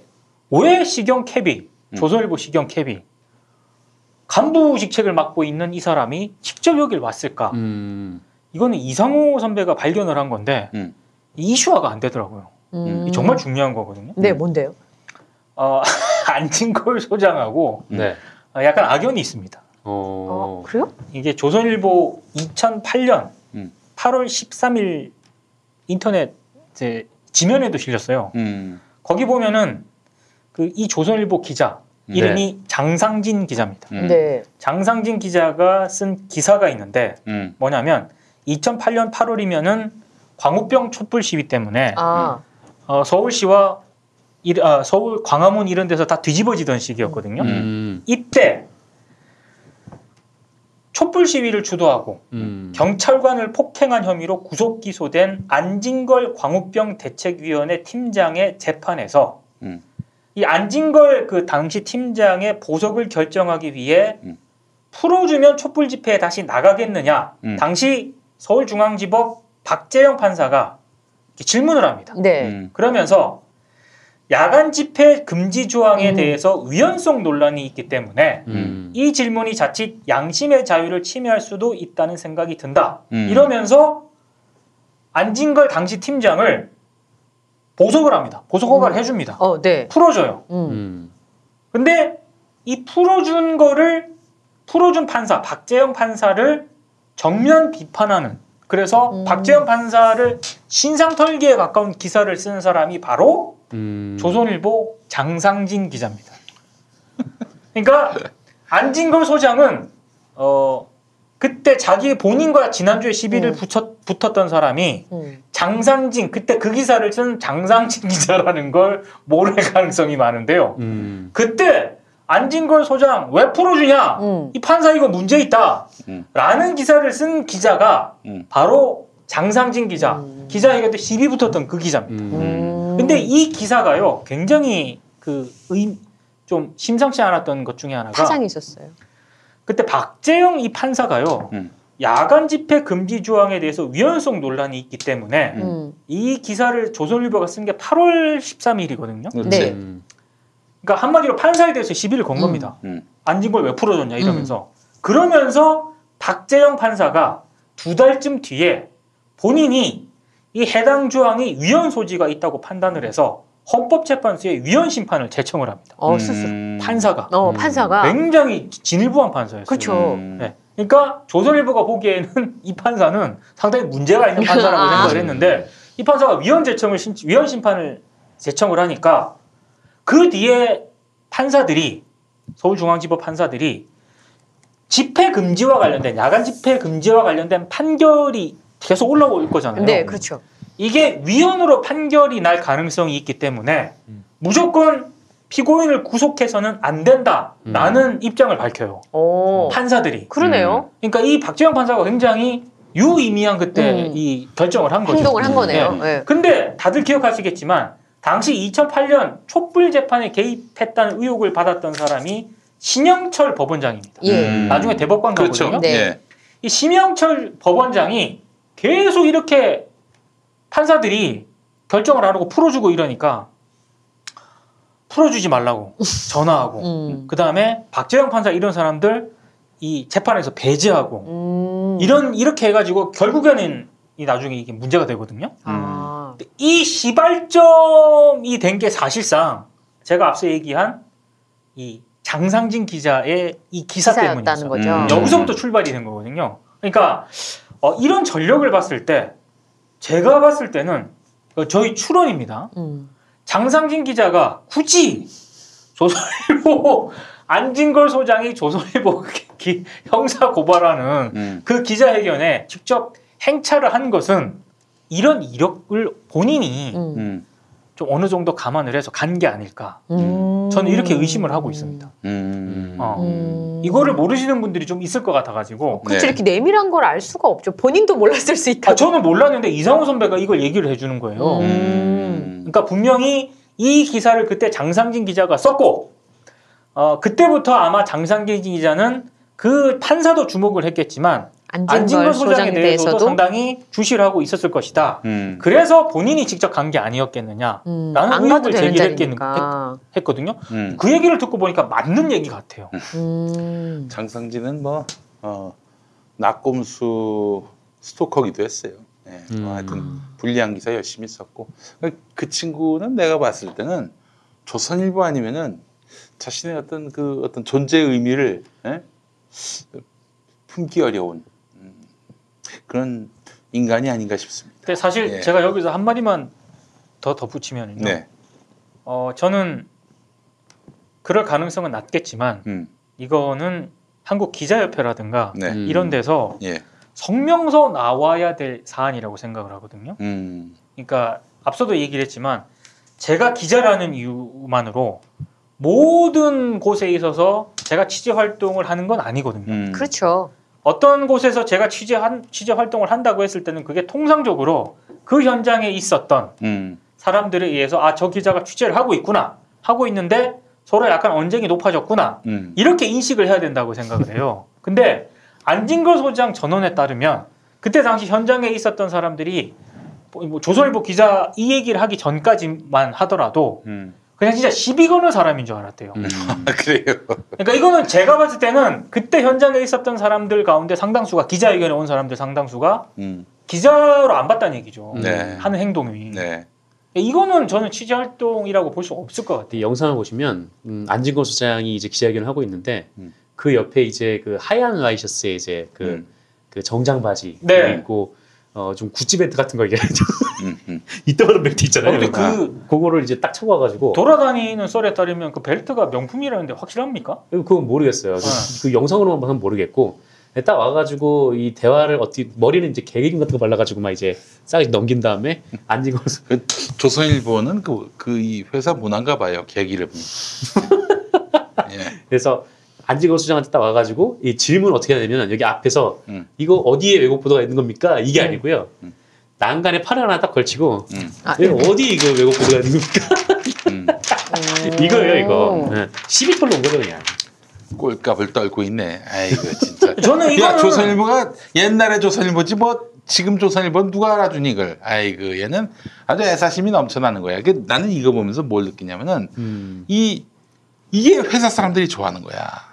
어, 대신 가서. 어, 그래가지고 막 어? 대차게 그냥 어? 음. 자기에게 적대적인 사람한테 가서 시비 걸고 어? 말싸움 붙고 어? 어, 그래서 자기 어떤 그 회사 내에서의 존재감을 더 한번 키워보고 싶은. 음. 우리야 막 욕하지만 야 맞아요. 정상진 한 건 했는데 야 너 짱이더라 뭐 이런 얘기를 그렇겠죠 안에서. 들으려고 갔겠지. 네. 예, 들으려고. 만약에 우리 케비 가서 이제 본때를 보여줬다. 막 이랬겠지. 아니, 그러니까 엎었다 엎었다 조, 이 씨발. 조선일보 노조나 조선일보 기자협회에서 음. 이런 지금 상황에 대해서 뭐 내부에서 어떤 목소리나 음. 성명 이런 게 안 나왔거든요. 무슨 얘기냐면 저는 어 이런 해석, 이런 분위기가 상당히 지배적이지 않을까 의심을 하고 있는 거죠. 음. 아니 저는 한때 이런 적이 있었습니다. 어, 지금 그 생각을 철회했는데 조선일보 사주와 그리고 조선일보 간부들과 조선일보 기자들은 네. 음. 구분해야 된다. 생각이 다를 수 있잖아요.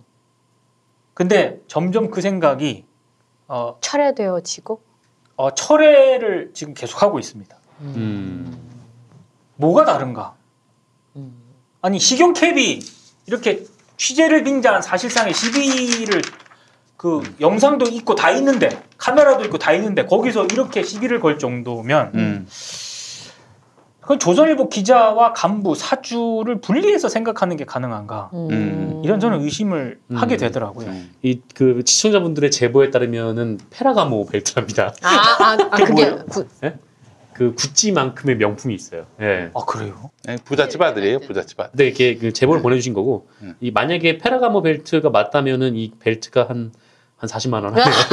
벨트가? 아, 그렇죠. 페라가모면. 음. 벨트가요? 예, 네. 그럴 수 있죠. 예. 그제 배에 맞는 벨트가 없어서 안 사봐서 모르겠습니다. 그래요. 네. 아니 뭐 논쟁을 할 수는 있는데 그 attitude나 이런 부분에 있어서는 문제가 되죠. 아 이건 그냥 시비 걸로 네. 영상을 미디어들이 찍었거든요. 네, 제 정독하고 말씀드릴게요. 음. 네. 이게 보면 음. 보... 이영경 앵커님은 코코메디를 사용할 수도 없고 음. 이거 어떻게 해야 되나? 뭐 왜 왜? 아, 혈액 순환이 안 돼요. 그 영상을. 진짜 아 이게 보시면 김국장대의 말씀이죠. 쭈꾸미 아, 영상을 매운맛을. 드시면 됩니다. 아 그러네요. 매운맛을면 예 그래요. 저는 영상 보면서 진짜 깜짝 놀랐어요. 음. 그 지명 기자면 영상이나 이런 거에 대한 인식이 없을 수는 있어요. 음. 근데 뭐 그 영상에 찍히고 안 찍히고를 떠나가지고 거기 기자회견하는데 앞에 가가지고 그죠? 기자가 그런 자세로 앉아가지고 이렇게 뭐 시비 걸러 왔다면은 그건 뭐 자격이 없는 거죠. 음, 예. 그래요. 뭐 그런 친구예요.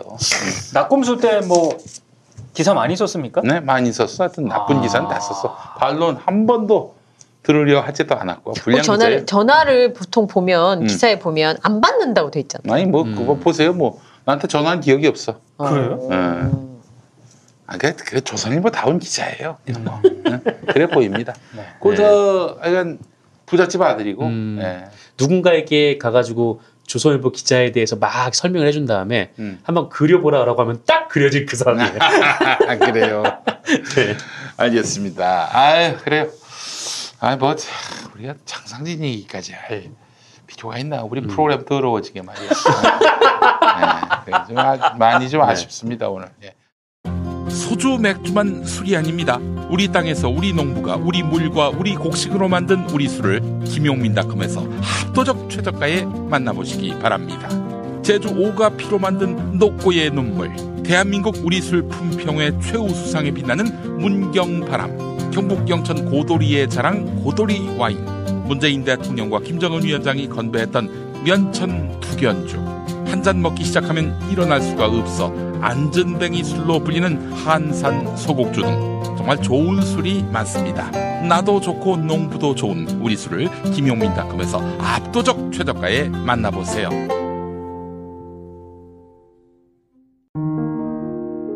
김용민이 책을 냈습니다. 혐오를 혐오하다. 보수 기독교가 하나님과 성경의 이름으로 벌이는 혐오. 그 혐오는 모두 거짓이고 범죄임을 김용민이 간절하게 또 신랄하게 이야기합니다. 하나님과 성경의 이름으로.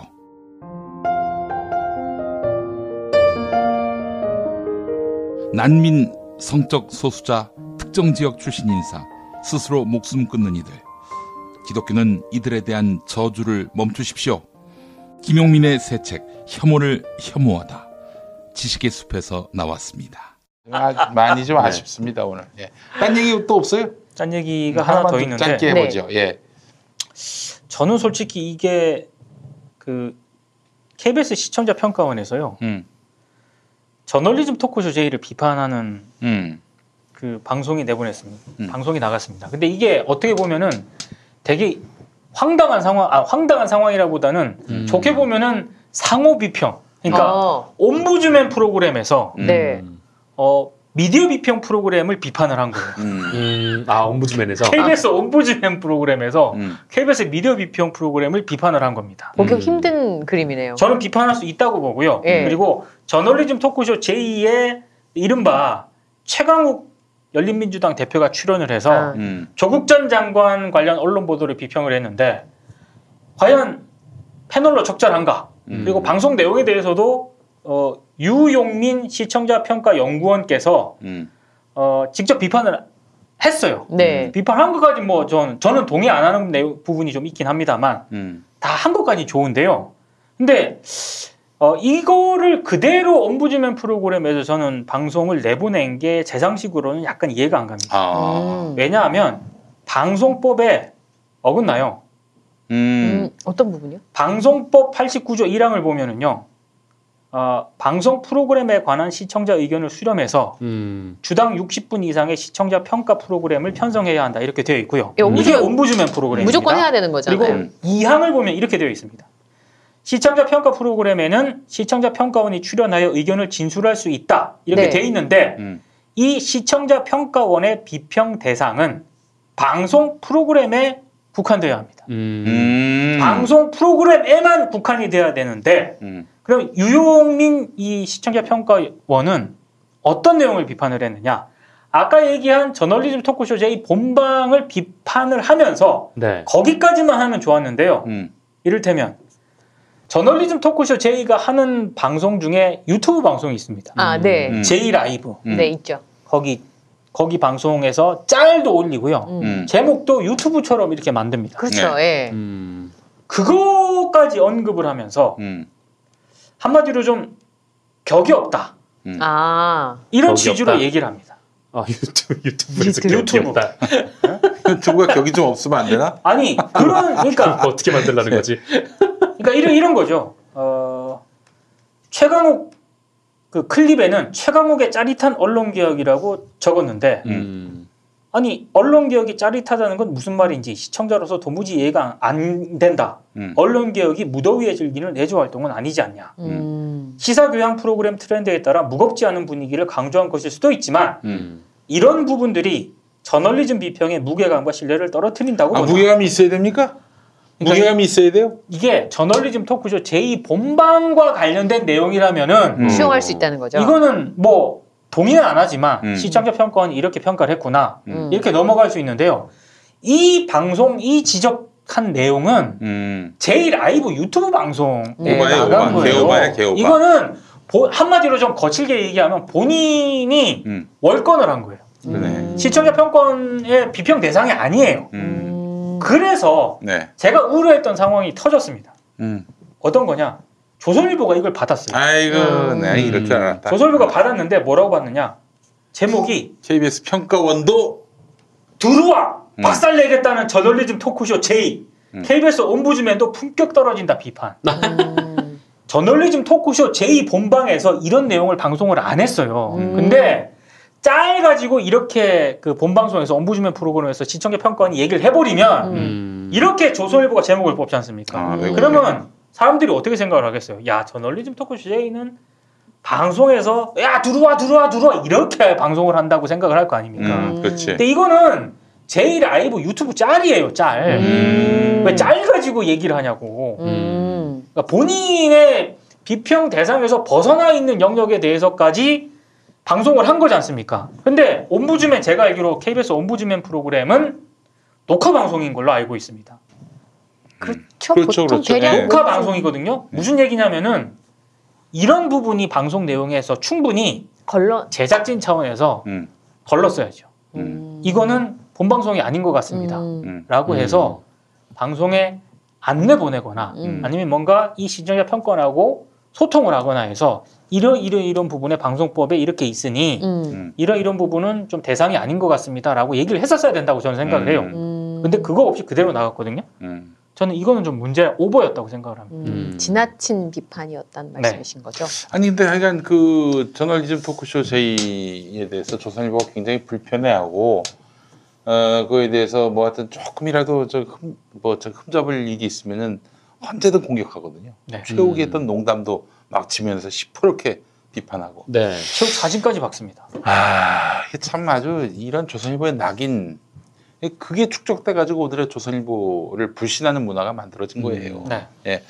하여간 뭐 저기 조선일보가 뭐라 떠들건 간에 크게 문제는 아니라고 보지만 음. 그러면 뭐가 문제라는 거예요? 최강욱 데리고 나와 가지고 한 게 뭐 지금 이제 기소된 사람 그 그게 문제였고 음. 자격이 문제다. 음. 그 다음에 당사자인데 음, 어떻게 조국 전 장관 언론 보도 비평을 할 수 있느냐? 부적절하다 패널로서. 음. 음, 아주 뭐 그냥 저쪽이 얘기하는 거 그대로 복창하셨네. 그러니까 저는 음. 우려가 되는 게 이게 내부에서도 뭐 이런저런 서로 지적질할 수 있고 비판할 수 음. 있다고 보거든요. 근데 밖에서 지금 엄청 때리지 않습니까? 음. 근데 지금 내부에서도 엄청 때리거든요. 음. 이러면 음. 이러면 버티기 어려, 어렵습니다. 아니 그걸 떠나서 일단 기소된 사람이라고 방송 못 나오게 한다는 거는 야 내가 이 정부 들어서도 그 얘기를 듣는구나 싶네. 예전에 음. 나꼼수 할 때 그 내가 아침 프로 굿모닝 코리아라고 어, 굿모닝 대한민국이다. 음. 거기 내가 이제 아침에 하는. 예, 예, 그거 나가서 이제 마이크 잡고 한 15분 떠드는 게 있었는데, 뭐, 나한테 뭐 시사 논평 이런 걸 바라지 않더라고. 브리핑. 그래도, 그래도 좀 내가 announcing이 되니까, 뭐 아침에 연사를 부르기 쉽지 않으니까 음. 또 내가 부르면 나올 만한 용이한 사람이니까 나갔는데, 음. 주로 뭘 시켰냐면은, 무슨 뭐, 어, 불법, 저기, 응? 저, 룸살롱, 기습 취재 이런 거. 어, 그런 것도 하셨어요? 아니, 내가 나오, 내가 뭐 취재한 건 아니고 음. 그 프로덕션이 취재를 해가지고 한 꼭지, 아, 아, 아, 아. 한 꼭지. 나는 가서 reporting만. 마치 내가 취재한 어. 것처럼 이 마이크 잡고 얘기하는 설명해주고 거예요. 이렇게. 네. 애초에는 조간신문 브리핑 같은 거 매일 한 이렇게 나오는 걸로 음. 했다가 갑자기 3일로 줄더니 하루로 줄더니 하루마저도 아웃이 됐어요. 아웃된 어. 이유가 뭐냐? 낙검 수 하면서 나경원한테 고발당했다고. 음. 나경, 아. 나경원으로부터 고소당한 것도 아니고 나경원 측으로부터 고발을 당한 거. 음. 이것 때문에 방송 출연이 중단됐어요. 음. 결국 다 무혐의로 끝났지. 음. 무혐의로 끝났으면 다시 나오게 하든가. 그런 것도 없어. 이게 기소가 됐다고 아니 기소는 누구나 할 수 있습니다. 내가 그래서 이현정 씨 고발할 수 있고 고소할 수 있어요. 그렇죠. 그러면 방송 못 나옵니까? 음. 말이 안 되잖아. 그리고 또 재판 결과가 나올 때까지 그 확정될 때까지는 무죄 추정 원칙에 따라서 해야지. 예를 들어서 유죄가 나와서 확정됐어. 근데 네. 이건 뭐 사회적으로 용납하기 어려운 뭐 무슨 징역형 뭐 음. 어, 이러면은 방송 못 나오게 할 수 있다고 봐요. 그런데 음. 이게 무슨 고발을 당했다고 기소됐다고 그런 이유로 근데 이거는 진짜 진짜, 그 말도 안 되는 거지. 말도 안 되는 게요. 그 여상규 전 의원 있잖아요. 아, 네. 전 법사위원장. 네. 20대 국회 법사위와 관련된 리포트를 하는데 거기에 인터뷰가 잠깐 나왔어요. 네. 음. 근데 이 기소 앞으로 재판 받아야 되거든요. 그러니까 같은 기준을 적용을 하면은 아, 그러네요. 음. 아니 인터뷰할 사람이 따로 있지. 그거 안 되는 거거든요. 근데 음. 그런 리포트에 대해서 KBS 내부에서 아 어떻게 이런 사람을 인터뷰할 수 있느냐라고 문제 제기가 없습니다. 음. 왜 유독 최강욱 대표와 음. 조국 전 장관 이슈에 이렇게 득달같이 민감하게 반응을 하는지 음. 저는 이건 조금 오바라고 생각을 합니다. 아니 진짜 뭐 저기 그 나 같은 경우는 뭐 또 한풀이해서 죄송합니다만은 그 저기 어? 거리의 만찬 음. 아웃됐잖아.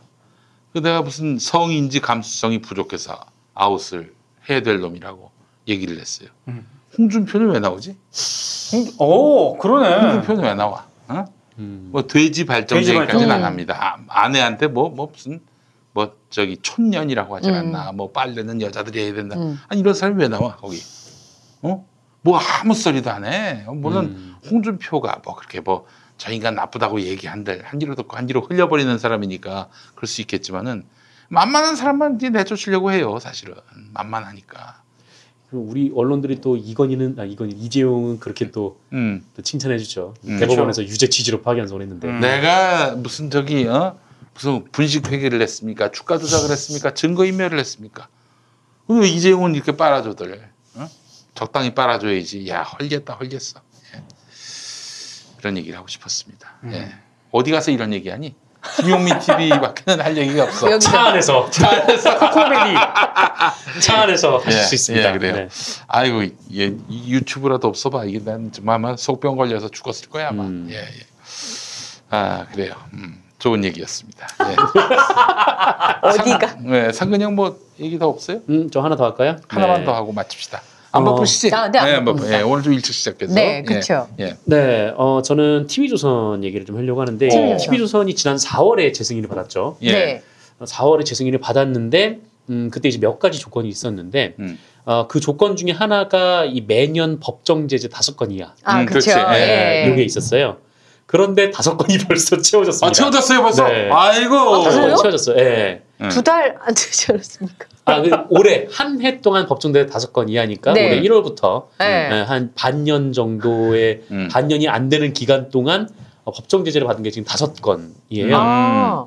그러니까 여기서 다섯 건 이하 유지니까 음. 다섯 건까지는 괜찮은데 그러니까 한. 건만 더 네, 넘어가면 여기서 이제 한 건만 더 나오면 음. 어, 이제 그 방통위가 어, 관련해서 이제 뭐 주의를 요구를 할 수가 있고 시정 명령을 시정 명령을 어, 음. 내릴 수가 있고 이 만약에 그 기한 내에 그 위반 사항을 개선하지 않으면 음. 이 재승인 취소도 할 수 있다. 어. 예, 취소가 되겠어. 아, 나는 뭐 방통위가 취소할 수 있다고 생각하지 저도. 않아요. 저도 네. 그 예. 가능성은 낮게 보고 있습니다. 라는 건데 네. 음, 일단 그 역시나 음. 이 법정 제재 관련해서 어, TV조선에서 그 소송을 걸었습니다. 음. 행정 소송을. 아. 이게 이게 무슨 효과가 있냐면은 네. 그렇게 방송통신심의위원회였나요? 네. 방송통신심의위원회에서 행정명령이 나오잖아. 아, 네. 근데 나온다고 그게 확정되는 게 아니야. 왜냐? 음. TV조선이 그냥 받으면 확정이 되는 건데 거기다가 이제 이의를 신청하거나 뭐 이렇게. 네. 소송을 거는 거지. 어. 소송을 행정 소송. 거는 거죠. 잘못된 네. 행정행위를 했다고. 음. 그러면 이러면은 이게 또 1년 가고 2년 가고 음. 3년 가고 대법원까지 가면은 음. 근데 아마 그 다음에 나오는 것 그리고 또 그 다음에 나오는 것도 행정 소송으로 갈 가능성이 높아요. 아, 이게- 시간을. 네. 근데 말씀하신 대로 이게 그냥 행정 소송이 만약에 올해 안에 끝난다고 쳐도 여기서 이제 TV조선이 1심으로 가고 아니, 네. 그 다시 이제 본 재판으로 가고 또 대법원까지 올라가면은 어, 이게 또 무한대로 길어진단 말이죠. 그렇지. 그럼 이제 다시 또 재승인 기간이 도래할 테고 네. 거기서 또 이제 재승인을 받게 되고 그러면 음. 이제 또 이건 또 유야무야하게 또 넘어가게 다시 리셋되잖아요. 어쨌든. 네. 네. 네. 뭐 이제 그런 상황이 될 수 있는 거죠. 역시나 이제 TV조선이 이렇게 꼼수를 하는 이렇게 건데 살아온 방법이에요. 음. 생존하는 방법이야. 그렇죠. 음. 응. 근데 이제 그 TV조선이 지금 이제 그, 그 행정소송을 건 건은 이제 코로나 관련된 이제 거짓 보도, 왜곡 음. 보도 관련된 건도 있는데 네. 어, 그것들은 말고 그 인천공항 노조 관련된 왜곡 보도 음. 건이었어요. 음. 그러니까 어, TV조선이 그 지난 2018년 10월 18일에 그 아들 조카 7명 채용 어, 노조 간부 아내 입사 라는 음. 이제 보도를 냈는데 네. 그러니까 인천국제공항공사의 노조 지부장이 이 음. 부인을 정규직으로 채용하고 어, 본인과 부인 모두 고속 승진했다. 음. 그리고 이 노조 간부가 아들과 조카를 비정규직으로 입사시킨 뒤에 정규직으로 전환시켰다라고 음. 보도를 했는데 오보였습니다.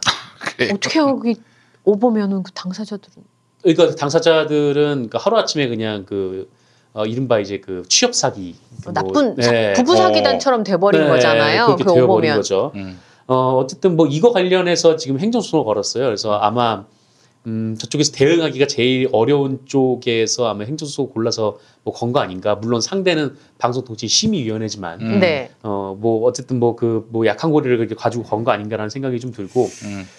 어 그리고 그 지금 방통위에서 이게 만약에 뭐 행정소송에서 이제 조선일보가 패소한 TV조선이 패소한다라고 해도 이제 결국은 아까 말씀하신 대로 계속 재판은 쭉 이어질 거기 때문에 결국 이제 방통위에서 이 재- 재승인 조건을 어, 충족시키지 않으면은 재승인 취소할 수도 있다라고 음. 어, 그렇게 단언을 했지만 어, 결국은 이제 쉽지 않을 거다. 예, 그렇게 되기가 좀 어려운 상황이 도래를 한 거죠. 이제 음. 그렇게 되니까 결국 음, 이게 TV조선처럼 그러니까 1년에 법정 제재가 몇 건 이상 나오는 좀 그런 좀 문제적인 방송을 만들고 그리고 이 보도들도 이렇게 쭉 나, 나오는 내용들 보면은 이 법정 제재 받은 건들이 정말 말도 안 되는 내용들이 굉장히 좀. 많았거든요. 예. 음. 그러니까 이를테면은 이 조국 전 장관의 자녀가 한 번도 시험을 봐서 학교에 들어간 적이 없다 뭐 이런 아. 얘기를 했다던가 와, 완전 오버네. 예. 하여튼 뭐 그런 오보들을 아유. 이렇게 쏟아내도 이 결국은 계속 이런 식으로 조건부를 걸면은 재승인의 재승인을 받고 반성 없이 이 매체가 계속 쭉 유지해 올 수밖에 없다. 아니 그러면은 방송통신위원회가 자기들의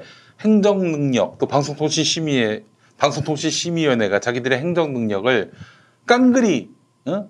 그 그야말로 묵사발로 만드는 이런 음. 행위에 대해서 뭐 헌법 소원을 내든지 뭐 음. 어떤 행정 조치를 취해야 되는 거 아닙니까?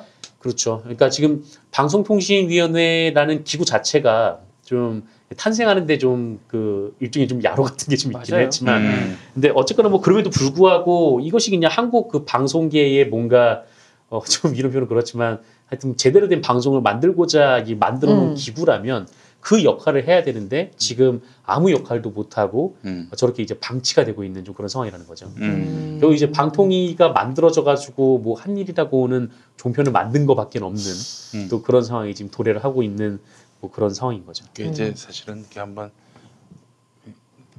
방송을 하나 날리면은 아 뭐 후폭풍을 감당할 수 없다라고 생각을 이민갈 하겠죠. 각오를 갖고 이렇게 좀 할 사람을 방송통신 심의위원 세우면 안 돼요? 방송통신위원 세우면 안 됩니까? 음, 사실 거기도 근무하는 사람들의 숫자가 있기 때문에 음. 참 쉬운 일은 그렇죠. 이게 사실 이 하나의 방송국을 뭐 재승인을 취소하면은 뭐 거기 안에서 일하는 분들도 있긴 하지만 음. 근데 그거는 사실 좀 기술적으로 해결할 수 있는 문제이긴 하거든요. 만약에 아, 당장 재승인을 취소하더라도 6개월의 유효 기간을 준다던가, 그러니까 이직할 수 있는 시간을 마련해 준다던가. 음. 아니 아니면 예전에 그 ITV 없애고 나서 그 인력 상당수가 OBS로 갔어요. 아 그렇죠. 예. 예. 그러니까 뭐뭐 하여튼 새 사업자를 선정하면 되는 거야. 그래서 음, 그, 그 조건으로 그, 그, 저 없앴던 방송에서 일하던 사람을 인수인계하는 최대한 음. 그 고용 승계하는 하는 방향으로 방법으로 그러니까 사주가 바뀌는 거죠. 대주주가 바뀌는 거지. 직원들이 바뀌는 뭐. 기자나 PD 같은 어떻게 보면 그 방송에 정체성 있는 사람들은 모르겠지만 음. 어쨌든 기술직이라든지 아니면 음. 그 외에 다른 일하는 그 행정 인원들은 다 이제 다른 새로운 방송국에서 음. 뭐 들어올 수도 있고 하여튼 방법은 여러 가지가 있어요. 근데 음. 중요한 거는 아무것도 안 하려는 게 이제 문제인 거죠. 그래서 음. 방통위가 자기들이 조건을 딱 걸어놓고 분명히 그 TV조선에서 그 조건을 위반하는 일이 아마 올해 안에 벌어질 텐데 벌써 음. 이제 6월인데 다섯 건이 채워졌으니까요. 음. 그래도 불구하고 이제 방통위는 아무나 힘도 쓰지 못하는 음. 어, 그리고 좀 모순적인 상황이 음. 네, 이걸 그냥 방치를 해야 되는 좀 그런 상황인 거죠. 그리고 지금 MBC가 음. 박사방 그 기자 있지 않습니까? 네, 아, 네, 네. 네. 해고 결정을 내렸습니다. 음. 음. 해고 결정을 뭐 내릴 수 있지 뭐. 뭐 그건 당연히 내려야 하고. 네. 좀 놀라긴 했었어요. 처음에 전 뉴스를 접하고. 아, 음. MBC 예, 기자가 예. 영상에 들어갔다는. 정말 취재를 위해서 그랬을까? 뭐 이제 우리들끼리는 그런 얘기들 하고. 본인이 네. 그걸 끝까지 증명을 못했어요. 음. MBC 측에. 음. 그러니까 뭐 보고를 했다든가 이런 그쵸, 그게 사실은. 근거가 있으면은 보고한 카톡 하나면은 그냥 끝나는 거예요. 끝나는데 음. 그게 제시를 못하니까 음. 알겠습니다. 예, 하여간 참, 음, 그러니까 언론 개혁은 어, 뭐 이제 뭐 방송국을 없애고 신문사를 없애고 뭐 무슨 어? 엄청난 손해배상을 통해서 어? 책임을 묻게 하고 이것도 있지만 음. 아 이거는 뭐 사후적 조치고 근원적인 조치가 아니다. 그래서 어, 광고 자본에 많이 기울어져 있는 아, 이 구조를 바꾸지 않으면 어려울 것 같다. 어떻게 바꿀 것인가? 음. 이에 대한 논의로서 우리가 좀 더 한 단계 성숙해져 나갔으면 음. 좋겠다 이런 생각이 들고 사실 KBS 같은 경우가 좀 이상적인 부분이 있어요. 국민이 내는 그렇죠. 그 예. 돈으로 운영되는 방송이긴 한데 근데 준조세다 보니까 그렇죠. 준조세 네. 그러니까 네. 뭐 전기요금에서 이제 들어가다 음. 보니까 나가는지도 모르고 그렇죠. KBS가 우리 국민의 방송인지 또 어, KBS에 종사하는 사람들이 우리가 어, 국민의 어떤 음? 사실상의 음. 혈세로 운영되는 방송이라는 인식도 어, 뚜렷하지 않은 것 같고 그래서 이런 생각이 어떨까 들어요. 그 아, 수신료 수입을 어, 전 국민이 내는 수신료 아니겠습니까? 네.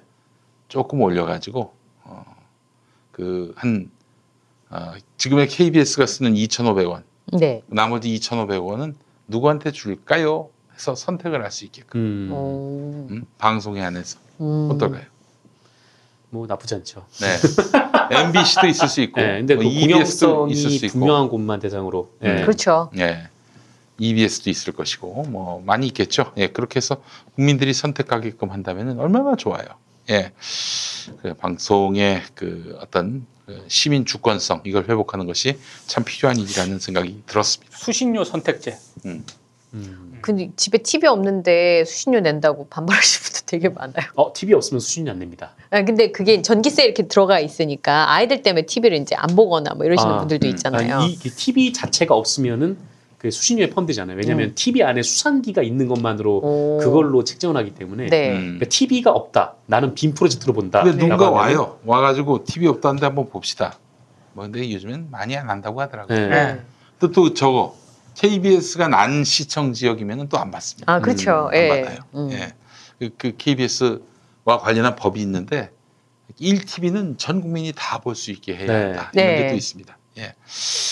아 그래요. 참 요즘 뭐 하여튼 우리의 입장을 대변해주는 언론이 많지 않아가지고 참 아쉽고 예. 음. 그런 생각이 들었습니다. 자, 관훈 라이트 클럽 다음 주에 뵙겠습니다. 고맙습니다. 감사합니다.